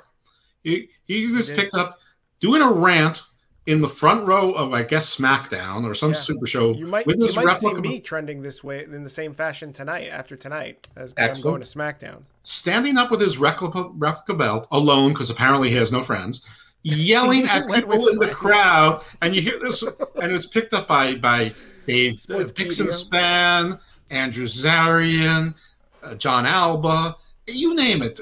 Everyone it has this video posted, and and if you're like. Will you defend the belt? He's like, acknowledge me, acknowledge me, like some sort of OCD So he psychotic. wasn't- He was not saying acknowledge me. He was saying acknowledge Roman Reigns when Roman Reigns was coming out and nobody was up and cheering. He was the only one up and cheering. So he's doing his dutiful job as a wrestling fan Hmm. And to, you hear this girl. school everybody. Shut up. And you, and you hear this perfectly reasonable woman going, I like your belt. And he's like yelling at her, Oh, I'm not defending the belt. You go acknowledge. I mean, he looks like a maniac. He basically he looked like shit piss milk guy from the, the old performance center, like a, like a lunatic. Uh, and there, and he's famous. He's he's a, he's almost as famous as punk crying guy and Ms. Angry Girl so I want to know what is what are you what is unpopular review? What is he doing to to leverage this fame? His 15 minutes, probably nothing because if I know him, he does, he probably wants to bury it. Um, he, he kind of does. yeah, because I because I do know him. He plays. He played it on uh, the Monday Night Raw review show, and then he spoke about it a little bit, and that was pretty much it. And in fact, I know in in our circle of of wrestling uh, Facebook friends, Okay, uh, your circle is like a triangle. he's he's um, been challenged by Track Brown uh, of the PW Hustle, and there is God a response. Track. There is a response, and I have to cut that response and and post it. You have to. I, I might start following unpopular review again just for that. I will tune in just just just for track because while Chris speaks, I'm sorry, while the executive consultant speaks very loudly and repeats himself over and over again, Yeah. he actually doesn't say anything. He just says tautologies. Yeah. Track can speak just as loudly, but he actually says things and he will curse a lot. would love I would love to get those two in a promo battle. Um, I mean, two Oh, people who are it. so different and so alike at the same time. I know, I love it. It just it's so it's so like a WrestleMania main event. Uh, That just- that would be that would be IW that that real I mean seriously I'm no longer part of unpopular view I don't want to be I never had more free time in my life than ever since I got rid of you know what was gotten rid of I mean the amount of free time I just have in in the from the chat room is amazing um but that would be an internet sensation. The executive consultant against eight track Dick Dastardly, that'd be amazing. Or different promos from different personalities of Track Brown, like all taking slightly different angles. I mean, that would be amazing. And it should actually be judged by Girl on Cinema, uh, Superhuman. it's gonna be very, it's gonna be I don't know. JD from New York. Uh, yeah, I mean, I don't Fuck know. this shit. I mean, who who else is ridiculous in in the IWC? You need to get someone like really serious. So I don't know. Uh, Who's the Conrad and like Julian Cannon's very serious. Like who's the like, Ted Koppel of uh of of the IWC? I mean, maybe Jason Solomon. He would never do that. He would do it if if if it gave if it put him on something that was viral. This will be viral. But okay, Julian Cannons is definitely a straight man. I don't know. I don't know. I think I'm the best host. Well, best but you're an inside man. You're an insider. You can't. I know. That, I should be because I, I have public feuds with both of them. But I love that gives us that gives us an out for how we book it. No, no. So no. if if if track wins, then I can say he Chris can no. claim that I I I favored track and no, no. You're, you're like you're like Nick Patrick. You're an NWO ref. No, no, no, no. I'm closer to objective than you are. Oh no, I you, I think your animosity and hatred towards uh, Chris is is. I don't feel hatred towards anybody. It's too strong an emotion. Mm-hmm. You said the same thing about uh, Lanny Poffo, and now look. I don't hate Lanny Poffo. I, I Not just yet. Uh, Not well. yet. Fair enough. Not yet. Not yet. I mean, there there are a few people that I do hate, but nobody in this audience cares about who any of them are. Wouldn't know them. Don't matter. But if I'm ever in jail, you'll know why. Wow. You know, if we started this episode and you told me we're going to talk about 90% um, AEW and 5% Chris versus Track Brown, I would have been laughing at you. But well, here we are. I, I, the, oh, I didn't even want to talk about AEW. All I want to talk about is, well, you said it's Chris versus Track. All I want to talk about is Chris. Yeah, yeah, that's funny. Um, I mean that that that next to the technician's referee uh, video. Oh, I, I all I'll say is um, Salina De La Renta. I, I can't speak to too much. Oh, she should be a judge. I can I can't. Maybe I'll ask her to. Uh, I can't speak too much about it because David swore me to secrecy, but there is more business to come. That's all. That is fabulous. I'm, oh my god! Well, I follow. I'm still friends with David on Facebook, so I'm sure I'll see it. Yes, there's more. There's definitely more business to come. Fingers crossed. We'll see. There's, I actually something that, there's something that Salina is working on. All I'll say is that is Salina De La Renta is working on something actively on her social media account, and that requires a referee. Ah, ha, ha, yeah. Please, please say that it also requires Dylan. Uh, no, it doesn't require. Listen, uh, have him put like a gray curly wig on, and he can be the old lady plant in the audience. Bubba the Love Sponge couldn't didn't require Dylan, and often everybody so, so needs everybody needs a little Dylan. Justice for Decaf. I keep telling Chris this, but Chris is. Uh, doesn't want nothing to do with Dylan. That's because um, he doesn't. He's he's not flexible. He's not adaptable. He doesn't understand. Right, you could have the guy do a pre-recorded segment and it would be gold. this is all inside baseball. So if you guys want to follow more inside baseball, definitely make sure you follow unpopular reviews. No, don't on Facebook don't. and YouTube, and don't. get all the references that we're trying to make here. Don't let's talk about. Um, don't do it. Let's let's move it's on and switch gears to WWE but still a little bit of AEW. This PWI 500 got released earlier this week. Number one is drumroll please, Kenny Omega over Roman Reigns. Number two. What okay. are you? What are your thoughts? Agree? Disagree? I mean, listen. Should it have been Chris? Definitely. From from the day that the last top 500 issue was printed, Kenny Omega's name was already a number one. So it matters not. Listen, the guy held three world titles simultaneously for most of the year. And if you get technical and based on the measurement of time, I think it's like July 31st to June 1st, Roman wasn't working the whole time. Listen, I would have put Lashley number one because he's been the most dominant champion. Roman always or almost always needs the Usos or, you know, or some sort of chicanery or you know some sort of dumb luck going in or a bunch of nut shots. Lashley's been the dominant champion. Now, Roman has been the phenomenon. I mean, because he looks like a matinee model. But of course, do I have an issue with being Kenny Heel? Three world titles for three different promotions for most of the year. So why not? I mean, I mean, who cares? Fans voted on it, so I mean, it's it's completely subjective. But I'm, I'm but telling there was you, a lot of people fighting about it on social media earlier Good. that's why people make lists, so people fight about it and talk about it. That's the whole purpose of it. That's why lists work even at unpopular review. Fine, follow unpopular review. They're fine. Yeah, follow us. Yeah, I'm still there. them. Acknowledge them. Um, and be maniacal about it. Uh, hey, do you, do you do It's you fine. happen to know where Tootie Lynn uh, ranked on the PWI 500? Well, they have a separate list for women, um, and no, I do not. Um, I'm I'm guessing not there at all. Maybe I don't know. Are there don't- I 500 have- female wrestlers below. Lady Frost? I'm sure. Uh, listen, listen. Majin Q went from 499 to 205. So congratulations to the mysterious Q. Good job. And I I, I dig his whole thing. What Uh, about uh, it was Space Monkey? he's gonna he's gonna be a breakout Majin Q. You're gonna you're gonna know that name. He's gonna be an MLW or some or some TV promotions. And then in, in within two years, a big company is gonna pick him up. And by the way, he's about 6'3", 250, fits certain uh, criteria that we've heard about recently. Young, so already can wrestle. So while you're not hiring from the indies anymore, maybe that you can have exceptions to that rule for people Is, who are is Majin exceptional. Q uh, paying you for this plug?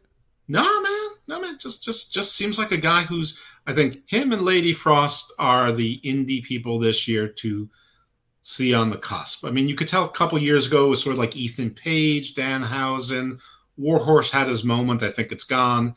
Um, Effy, I just don't think his act and his look will get over enough. But I think uh, Lady Frost, Genocide on the on the women's side. Um, and I think Majin Q on the men's side. That that- those are people that definitely I would say you should be looking for in the next 12 months to make some noise, to be seen on bigger stages, bigger screens. Okay. By the way, speaking of bigger screens, yeah, um, or smaller screens, New Japan has had horrendous attendance at their live shows. In oh my God, yeah, they didn't they just uh, they they booked like a twenty thousand seat arena or thirty thousand seat arena, and only two thousand people showed up. Yeah, and I'm sure some of those were comp too. And they're they're rightly saying it's about COVID and a lot of the talent. You know, Japan is very serious. It's been on lockdowns. People take germs very seriously there. They've been wearing masks for decades. Um, the, a lot of the talent hasn't been able to work, and it seems like a lot of them last minute. I mean, he- you know, a lot of their big names, a lot of their big names refuse to work in Japan now because it's so uh, unpredictable what they'll work again, but to actually do a press statement about it, wow. So um, I'm surprised, but New Japan Strong seems to be doing pretty well in the U.S. I I think New Japan Strong may pass NWA and Ring of Honor this year. Wow, impressive. That's a bold statement right there. That's like that's second to Jericho saying uh, AEW Dynamite's going to beat um, Monday Night Raw. Yeah. Did you want to talk about um, uh, Mick Foley's comments, or was the fact that I said I think he's right enough? I mean, I think um, for those that haven't kind of seen it on Facebook, Mick Foley made some mention about how WWE's got something to worry about because really the way that they're booking talent, um, they're not really giving them an opportunity to showcase what they're they're up for. And even if he was thinking about uh, picking between AEW and WWE, when he like, his story's different because you know he makes it seem like he was a free agent and coveted by a bunch of places, but really Eric Bischoff ran him off from WCW. ECW was dying, so there was really one place that he could work unless he was going to work a bunch of indies, and that was WWE. And he had a bunch of his buddies like JR and everybody just vouch for him and, and push him on Vince, even though Vince was like, I can't stand this fucking guy. All he does is stunt work. But eventually Vince got to know him and then um, warmed up to him, and he still loves him to this day. But so, you know, for Mick to say, you know, I would have picked different back in the day, eh, you you really couldn't, my man, because Eric Bischoff wasn't signing you, and nobody else was. I don't around. think that's what he's saying. I was thinking he was saying that if I was a young Mick Foley now, I would I would have pause. I get that. it was constructive criticism. I, I again, I have no issue with what he said. It's his opinion. I happen to I. agree with it in large, but people are making a big deal about it. So I mean, he's been a big WWE homer, and he's been very critical, especially ever since All Out. That you know WWE's got a thing, some things to change, and they they do. do. Yeah, they do. That's it. But he's also he's also a Even the dog wrestling homer. I mean, he's and he also always wants to be on the side of what's sort of in and popular, which keeps him relevant. I mean, there is some self motivation in there, and I, and I heard a lot of people say, "Listen, if Vince picked up the phone and offered him two million dollars a year to be the GM again, he'd be there in a second. Of course he would. Who wouldn't? Why wouldn't you? I mean, it's a job. It's money. You know, he can, he can barely walk. So yes, but that doesn't that doesn't make what he said, you know, uh, dismissible. And if you want to dismiss it, fine. Just say it's his opinion, and it's not yours. It's all right. I, I, I happen to agree with what he said. I think it's constructive criticism, and I think that WWE should start listening to some constructive criticism if they don't already know it. I know sometimes they pretend they don't, but you know, but listen, they they also just signed Gable Steveson. They did a, a rare exception where Oh, he could be signed it. and still It's a great work uh, you know, still stay in in Minnesota to defend his NCAA uh, championship. He's an Olympic gold medalson, medal medalson. He's an Olympic gold medal winner. His brother's already signed by um, uh, WWE. I mean, oh, the I, story writes itself, Jeff. It's the story writes itself. It's And by- and I don't the think it's- breakup of their tag team. Oh, yeah, love it. and I, I don't think it was any accident that we saw the Creed brothers on NXT, who, by the way, don't look like much. They need they need a lot to be done with their looks and their their presentation. But in the ring, I could not take my eyes off of them. I hated the first 42 minutes of NXT. And then when the Creed brothers came up, I'm like, oh, that's more diamond mine shit. I'm like, oh, the tall guy's not even that big. The other guy's pretty short. He's he's not. They got in the ring. It was all business. They were crisp. They were mat wrestlers. They had the very Steiner brothers uh, moveset vibe going on. If they if they get some wrestler haircuts and some facial hair, and I, I don't, I, I see big things for them. And with and with the Should they get Letterman jackets? Oh my god, I would so love it if if they did the Creeds and the Stevensons as a new varsity club. You know, when they're just getting started until there's an eventual breakup and someone emerges as a star. But I mean, Gable Stevenson, we talked about this weeks ago when it was just speculation, is probably a more impactful signing than every single um, AEW free agent signing in the aggregate, with maybe the exception of, of Bryan Goldberg. Danielson. Oh, sorry, Who? Goldberg. Uh, yeah, and Black I think has been pretty good, but still, I mean, a U.S. gold medalist and an NCAA now probably be probably maybe going to be a two-time champion. I can't see a U.S. Olympic gold medalist, gold medal winner losing in college ranks, but it's possible. Anyway, I, I you know that that's amazing. Now it's of course coming out that he had some sort of uh, domestic violence allegations against him. Nothing, you know, that they they didn't go forward, whatever it is. So now everyone's trying to you know build him up and tear him down and Yeah, all this. I just think that his his story with with the brother, like it, it, it put him in a tag team, and then the breakup of the tag team just writes itself. Hey, you're the younger brother. You're always aspiring to be your your brother, but you can't. You, Gable's always been taking the shine. You're you're you know I'm carrying the team. Oh, it just writes itself. They're gonna bury this brother just to put over Gable. Fantastic. Whatever these things, and I, I- guess that uh, Chad Gable is going to have to turn into Hanging Chad now or something. That's right. Put put oh that made me make that one of the uh the angles, right? He's like, "Hey, I'm Gable too, but I also want to be a, you know, a a a, a Steveson. Can I be like my dad's name is Steve, so technically I'm a Steve's son, right?" Listen, if this Alpha Academy thing is still around at that point, Yeah. that can be their varsity club. I mean, why not? They all get Letterman jackets or whatever. I mean, with, with Otis and, and Gable, I, I think that'd be awesome. Um, that'd be a lot of fun. I think it'd be great. Yeah. So what can I We're tell running, you? we're running long on time. What do you uh what WWE stuff do you want to talk about? Uh, Deonna Purrazzo, in an interview with Fightful, said that she is uh, she's working very hard to make WWE want her. There's a little dissension on whether or not that means that she wants to go back to WWE or she just wants her ex to really covet her and be jealous and say, "Look at you now," and she's like, "Look at me now." I don't know whichever, but it was a it was a interesting quote that she said everything she's been doing is to is to make WWE want her back. Um, Triple H had a cardiac event that's usually a heart attack or something that's leading up to a heart attack. Uh, whatever was, it required surgery. Apparently, he's doing fine. This sort of explains a lot of why Vince wasn't at Raw. It, it, might explain why there's stories about Vince and Bruce taking over NXT. Yep. This apparently was planned. They kept it under wraps. People are saying that the the release said it was a genetic condition. Maybe it is. Maybe it's related to, you know, 30 years of steroid use or other things, maybe high stress, maybe all of the above. Um, doesn't matter. Wish him well. Um, a lot of people have been saying a lot of really good, nice things about Triple H uh, in the aftermath of that. Good. Yes.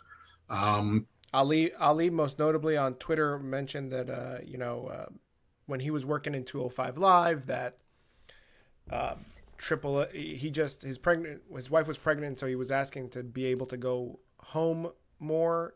And H was like, listen, just, just go home. your wife and go home and stay there. And we, we got you when you come back. And, yeah and really sweet sweet move like he's hmm. he i've never heard really major bad things be said about triple h and since we're talking about speculation you know you mentioned the steroids being a contributor vince uh, being a contributor because he's uh, you know butchering his baby nxt um, I want to speculate our own, and I want everybody to make this clear. This is a Hammerlock Hangover exclusive. I want everybody to write this one down. I want you to tweet this out to your friends. This is a Hammerlock Hammer Hangover exclusive, all right? You're hearing it here first, for the first time, that the real reason that Triple H was put in the hospital was because his chest caved in from Steph's massive titties. Oh no! they crushed him, they walloped him, and it, it finally took its toll. So, you know, that's not speedy, how heart attacks work. Speedy recovery. That's exactly how his chest caved in, and then uh, there was a cardiac event. That's that. See, they won't call it a heart attack because it's not a heart attack, but it is a cardiac event.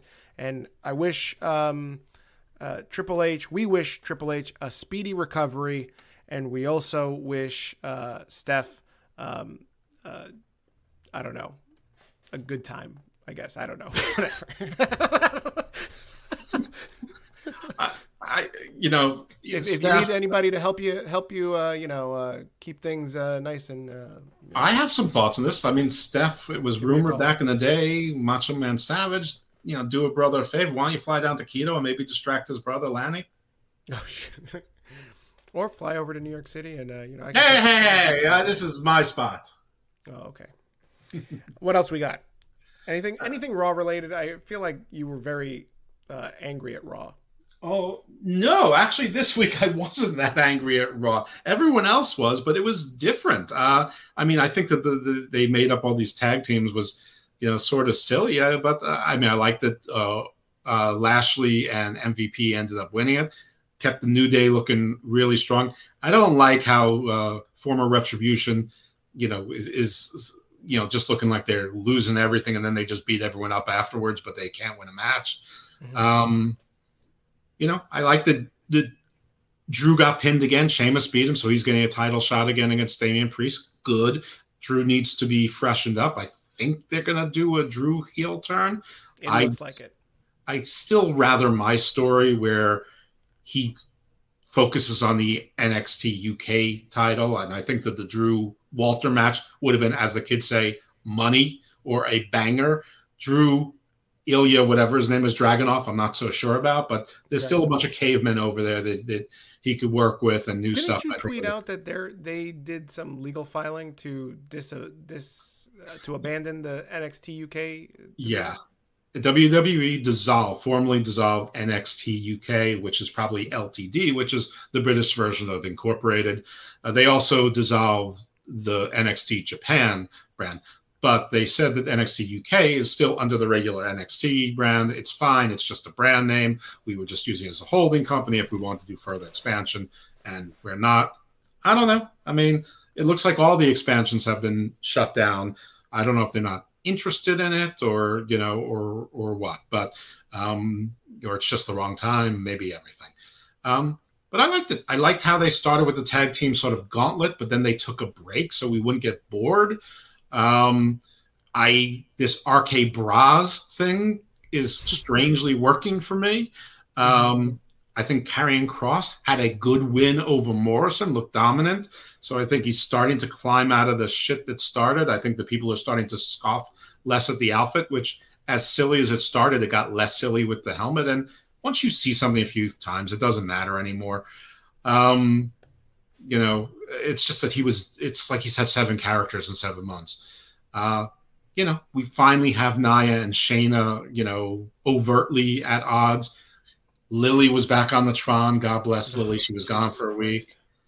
The 24 7 nonsense added Drake Maverick. So And Jeff Hardy.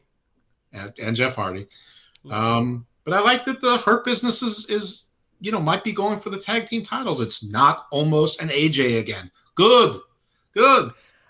I'm going to tell you right now, I wouldn't be surprised if Jeff Hardy if Jeff Hardy right now he's doing what Vince asks him to. You know, hey, do the do the the alcohol bit, the gimmick, do the uh, you know put over Karrion, uh, go chase after the twenty four seven title.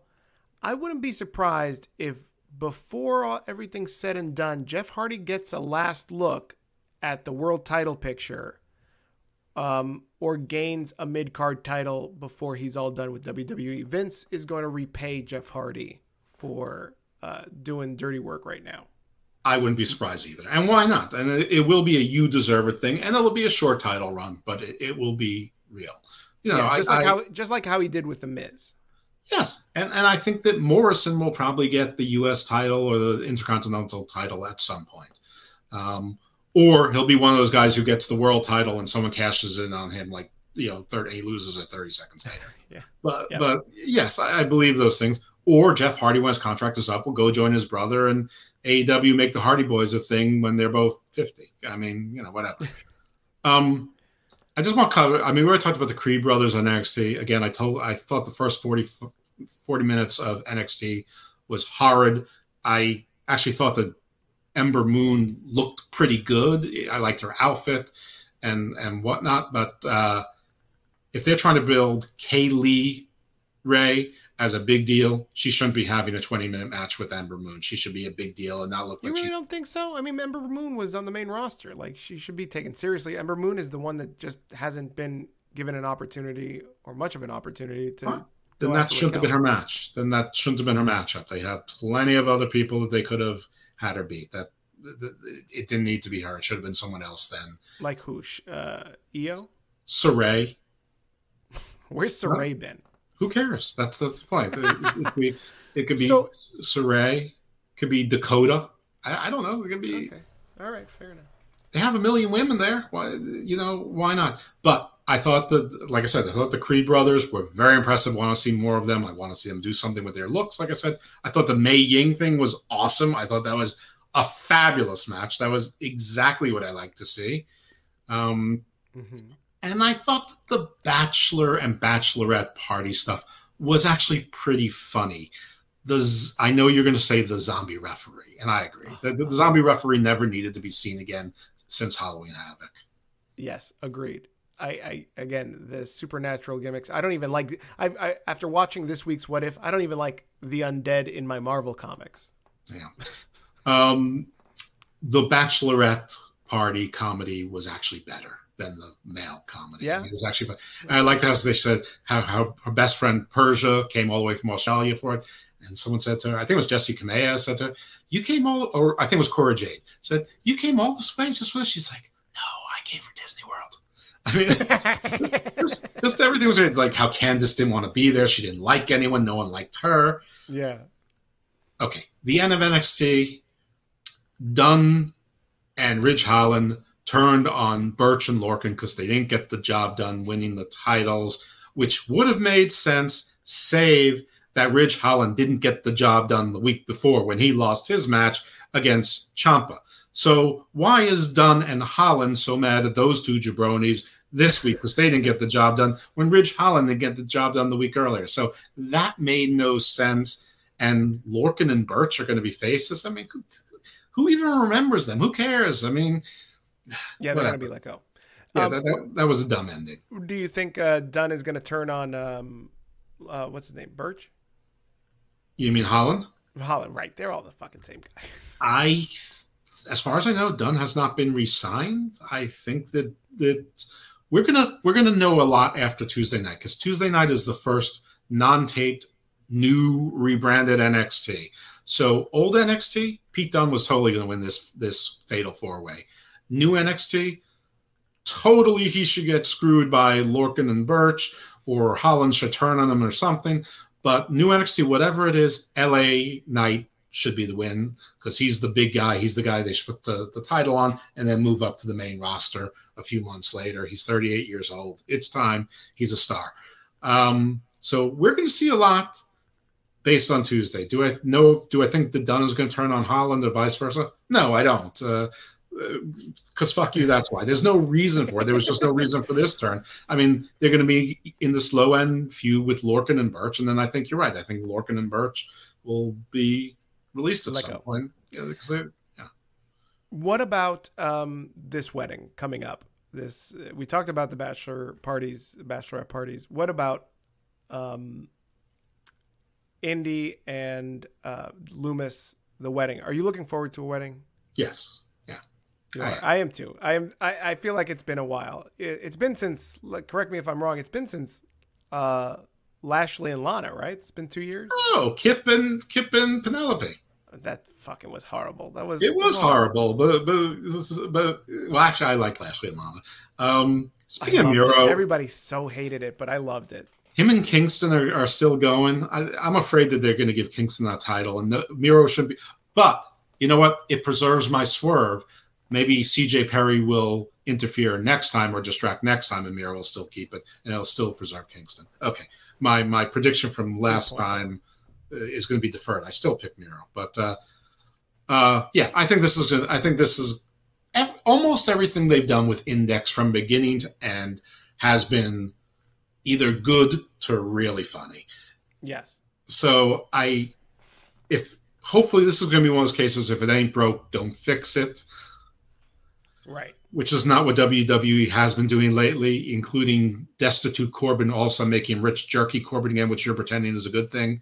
Um, but yeah, I'm looking forward to this wedding. I think this will I love it. I love uh, this is the most over I've been about Baron Corbin ever in his entire career.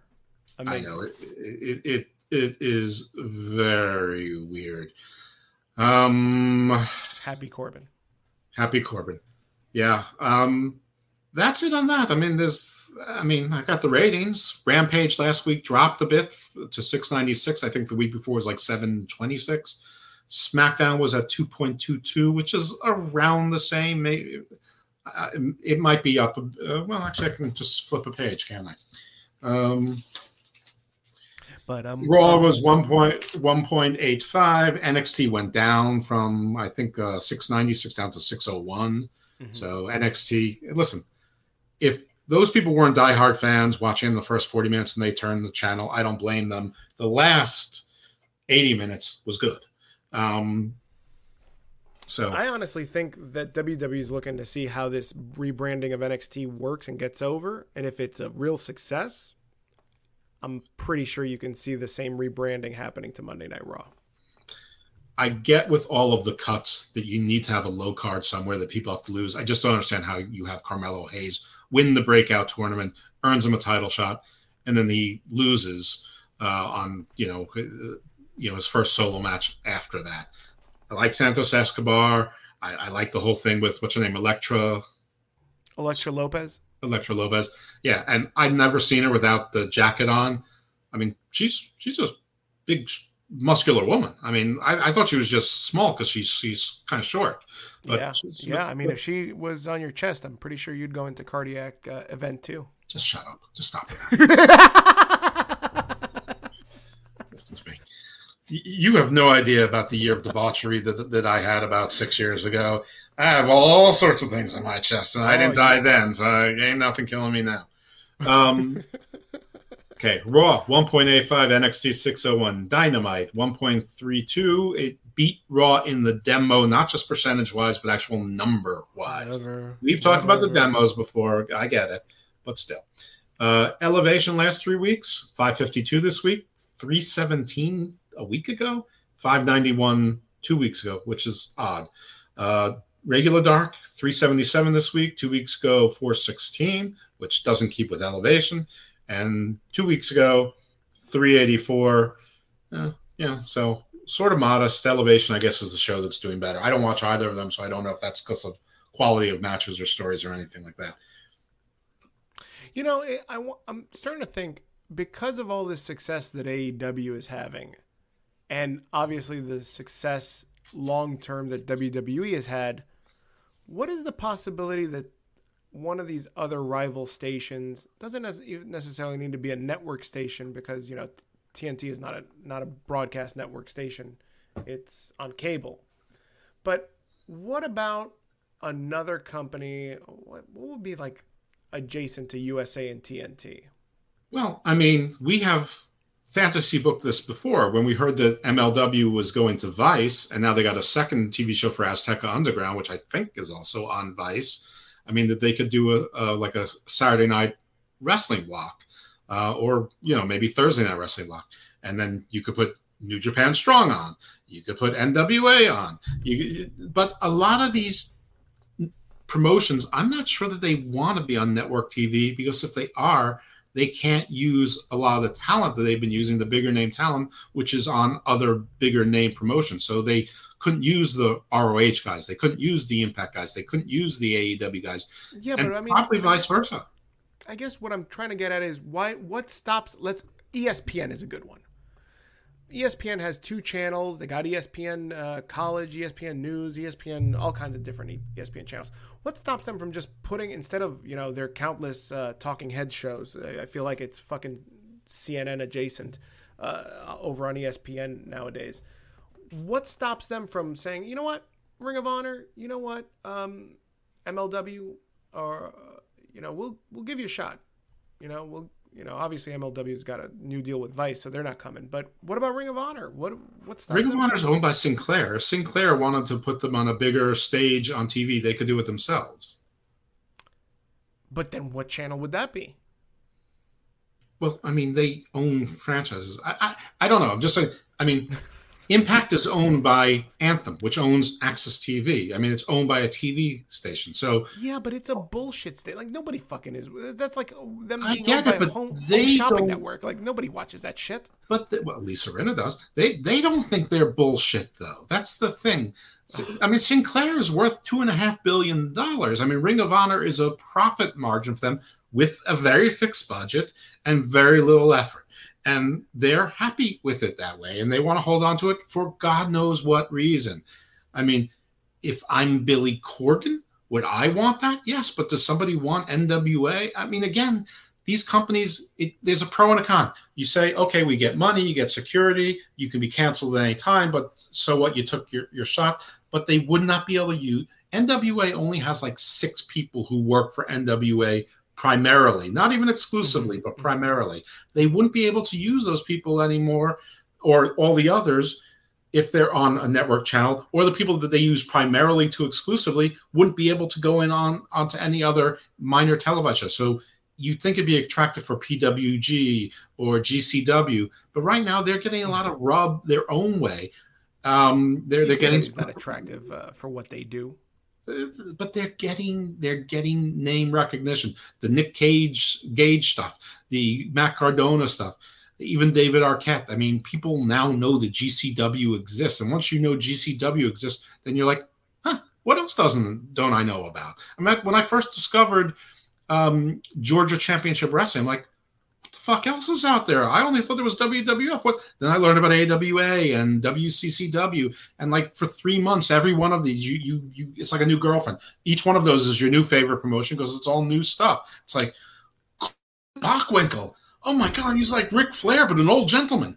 I mean, you know, the Von Erichs. Whoa, I've heard those names. Look at them. Look at the crowd. But um, I don't know. These things are more complicated. I, I don't think here's the bottom line most of these shows don't do enough in viewership in their unless you know, they're so, WWE or uh, now AEW. So AEW is right. the the let's be frank, AEW is the outlier. WWE was already the known known commodity. Everybody else that has taken a stab, TNA, ROH, MLW, they can't draw like AEW is. So AEW is yeah. the, the, real outlier, and that's why no one else like an ESPN is going to say, "Let's get into the ring." Even in the best of times, there were only two major TV promotions. There was WWE and WCW for a while, both bringing in big numbers, but there was always a number one and number two. There was 83 weeks famously where WCW was ahead of w, uh, WWE. Now that sounds like a big deal, and it was, but that's less than two years. TNA was then, you know, sort of a big deal, and then they tried to go head to head with Raw. But TNA, I, I, think their best numbers were what two, three million, something like that. Mm-hmm. Mm-hmm. I mean, so I mean, who wants to always be?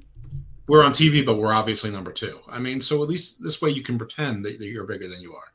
Yeah. All right. Well, it's been a very, very deep chat today. Like we we went we ran the gamut through everything. We talk about AEW, All Out, diversity, MJF, abortions, cardiac event or events. So much more in abortions that we shouldn't be talking about. Brian Pillman, the town of Cincinnati, just lots of stuff we covered today. What didn't we cover, Jeff? The, the, the, uh, how great Garden of Doom is, and how I've got Bruce Fenton on this week, who is an amazing researcher and UFOologist, and basically is going to teach you all so much stuff. Um, the show is called 780,000 BC panspermia or something like that. But awesome. Check out Gar and Doom. I'm, I, am i am kidding. I'm, I'm amazing guests. It's top notch stuff. You know who you should reach out to? I was just watching a 60 Minutes episode, and there was a special on um, this apparently in in the late Obama administration, there was a guy that headed up a, a, a UFO uh, uh, part wing of the FBI where they were like looking into like extraterrestrial events. Mm-hmm. And and so they interviewed him now. Are you talking about Luis Elizondo? Yes. Okay. Yeah no one's really sure if he really worked for anybody. It's there's like a big gap now, maybe because it's top secret and you can't get it, but there's a big gap between he was in the service. He was in the service. There's a big gap between his government record and now claiming that he was doing all sorts of things. So there's also listen, I I have I have a recorded show with Tom Carey, who's a best-selling author of several UFO books He's been a Roswell researcher for 30 years, and he worked with all of those guys. He was he was he works for the J. Allen Hynek Center. Anybody doesn't know J. Allen Hynek. Project Blue Book was J. Allen Hynek, um, so it's named after him. He worked there. He worked for MUFON, which is the Mutual UFO Organization. Uh, he, he, worked for, uh, and he, he's done all. He's worked with Bass and Bigelow and all those people. So uh, I've got him. I've got I, I, I have so many people booked and recorded. I don't even know what order to put shows out. Like I'm I'm interviewing the Black Israelites this week. Which, oh shit! Which is fantastic. I'm so interested. I know so little. What I thought I knew was largely wrong because the people I got it from just pretended that they were Black Israelites and they weren't. And it was so easy to get them on. All I had to do was re- reach out to them and like it's like a rank. They have like military ranks. So like the lieutenant had to check with the captain, who had to check with the general. They all said yes. They're all coming on. Oh, um, and I really want to drop that this Sunday, but I have to sort of hold it uh, because I the NACON conference, the Nephilim, oh, no. Nephilim is October second. So I, I'm trying to load it with shows that are has, related to that and their guys. Lily been asked uh, to be at the NACOM conference? God, I, I, I would fly to the UK if, if Lily and, and and pay for a ticket for for Lily. That that's Lily Lucian. But actually, there's a there's somebody who's joined the conference who runs the Ancient Origins Facebook group, which is a page I've been following for years. I love that page and he lives around the corner. He, he lives like not around the corner, but he lives like 20 miles away. So we're going to meet up this weekend, and now I'm going to have to book him, and I'm certainly going to have to put him before the conference, and he's going to become my new best friend, um, uh, which is easy because I have no friends, and uh, and this is just amazing. So it's like I've got like this uh, all these synergies coming up. Good for you. Good for you. That's yeah. great. Um, let's plug our socials and let's get out of here. well, just plug like the only thing I care about. So. And Garden Garden of Doom sounds like a, a fun listen. I'm definitely going to listen. I know I haven't listened to since the last episode of uh, where you guys were talking about the Invisible Jet. Oh, by the way, there, that's that was like a year ago. But there is one other. There's one show. It's on the Garden of the Doom feed, um, and the Hammerlock Hangover Wrestling Soup Garden of Doom feed.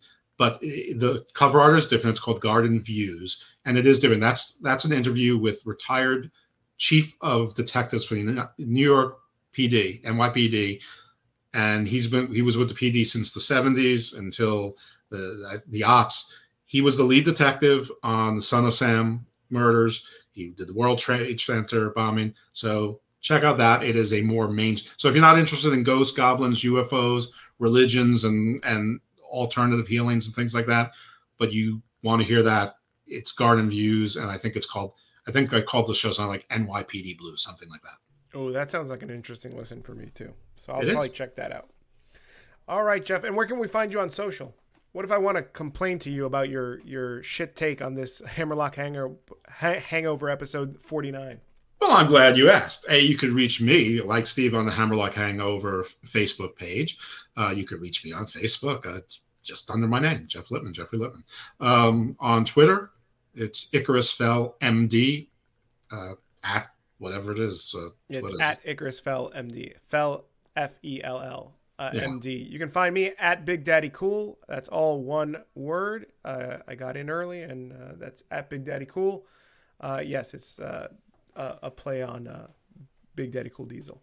Um, and if you want to email us, please email us at hammerlockhangover at gmail.com. If you want to be a guest, if you want to talk about some wrestling, we're interested in probably hearing from you. And some people want to talk a little bit. I think uh, I'm interested to hear. Uh, I mean, if you're Salina De La Renta, yes. If you're the referee in that match, no. well, maybe you want to hear some backstage uh, gossip, so maybe we might be interested. Maybe we want to hear your story and why you think we'd be interesting. You'd be interesting to have on um, and discuss. Maybe you want to fight with us. Maybe you want to argue and debate us on on certain topics. Um, I can't believe I have to follow unpopular review again email email us at hammerlockhangover at gmail.com guys it's been a pleasure. This was a great episode. I think we got into a lot of deep stuff that you know everybody's got an opinion on all out but i don't think that everybody has an opinion like we just shared as far as the diversity is concerned. And definitely I, again we were the only ones to report that triple h went to the hospital because of stephanie's massive titties doesn't get eviler than that, so stay evil, my friends. Have maybe maybe ratchet it down a notch of evil. have a good one. Take it easy, guys. Later.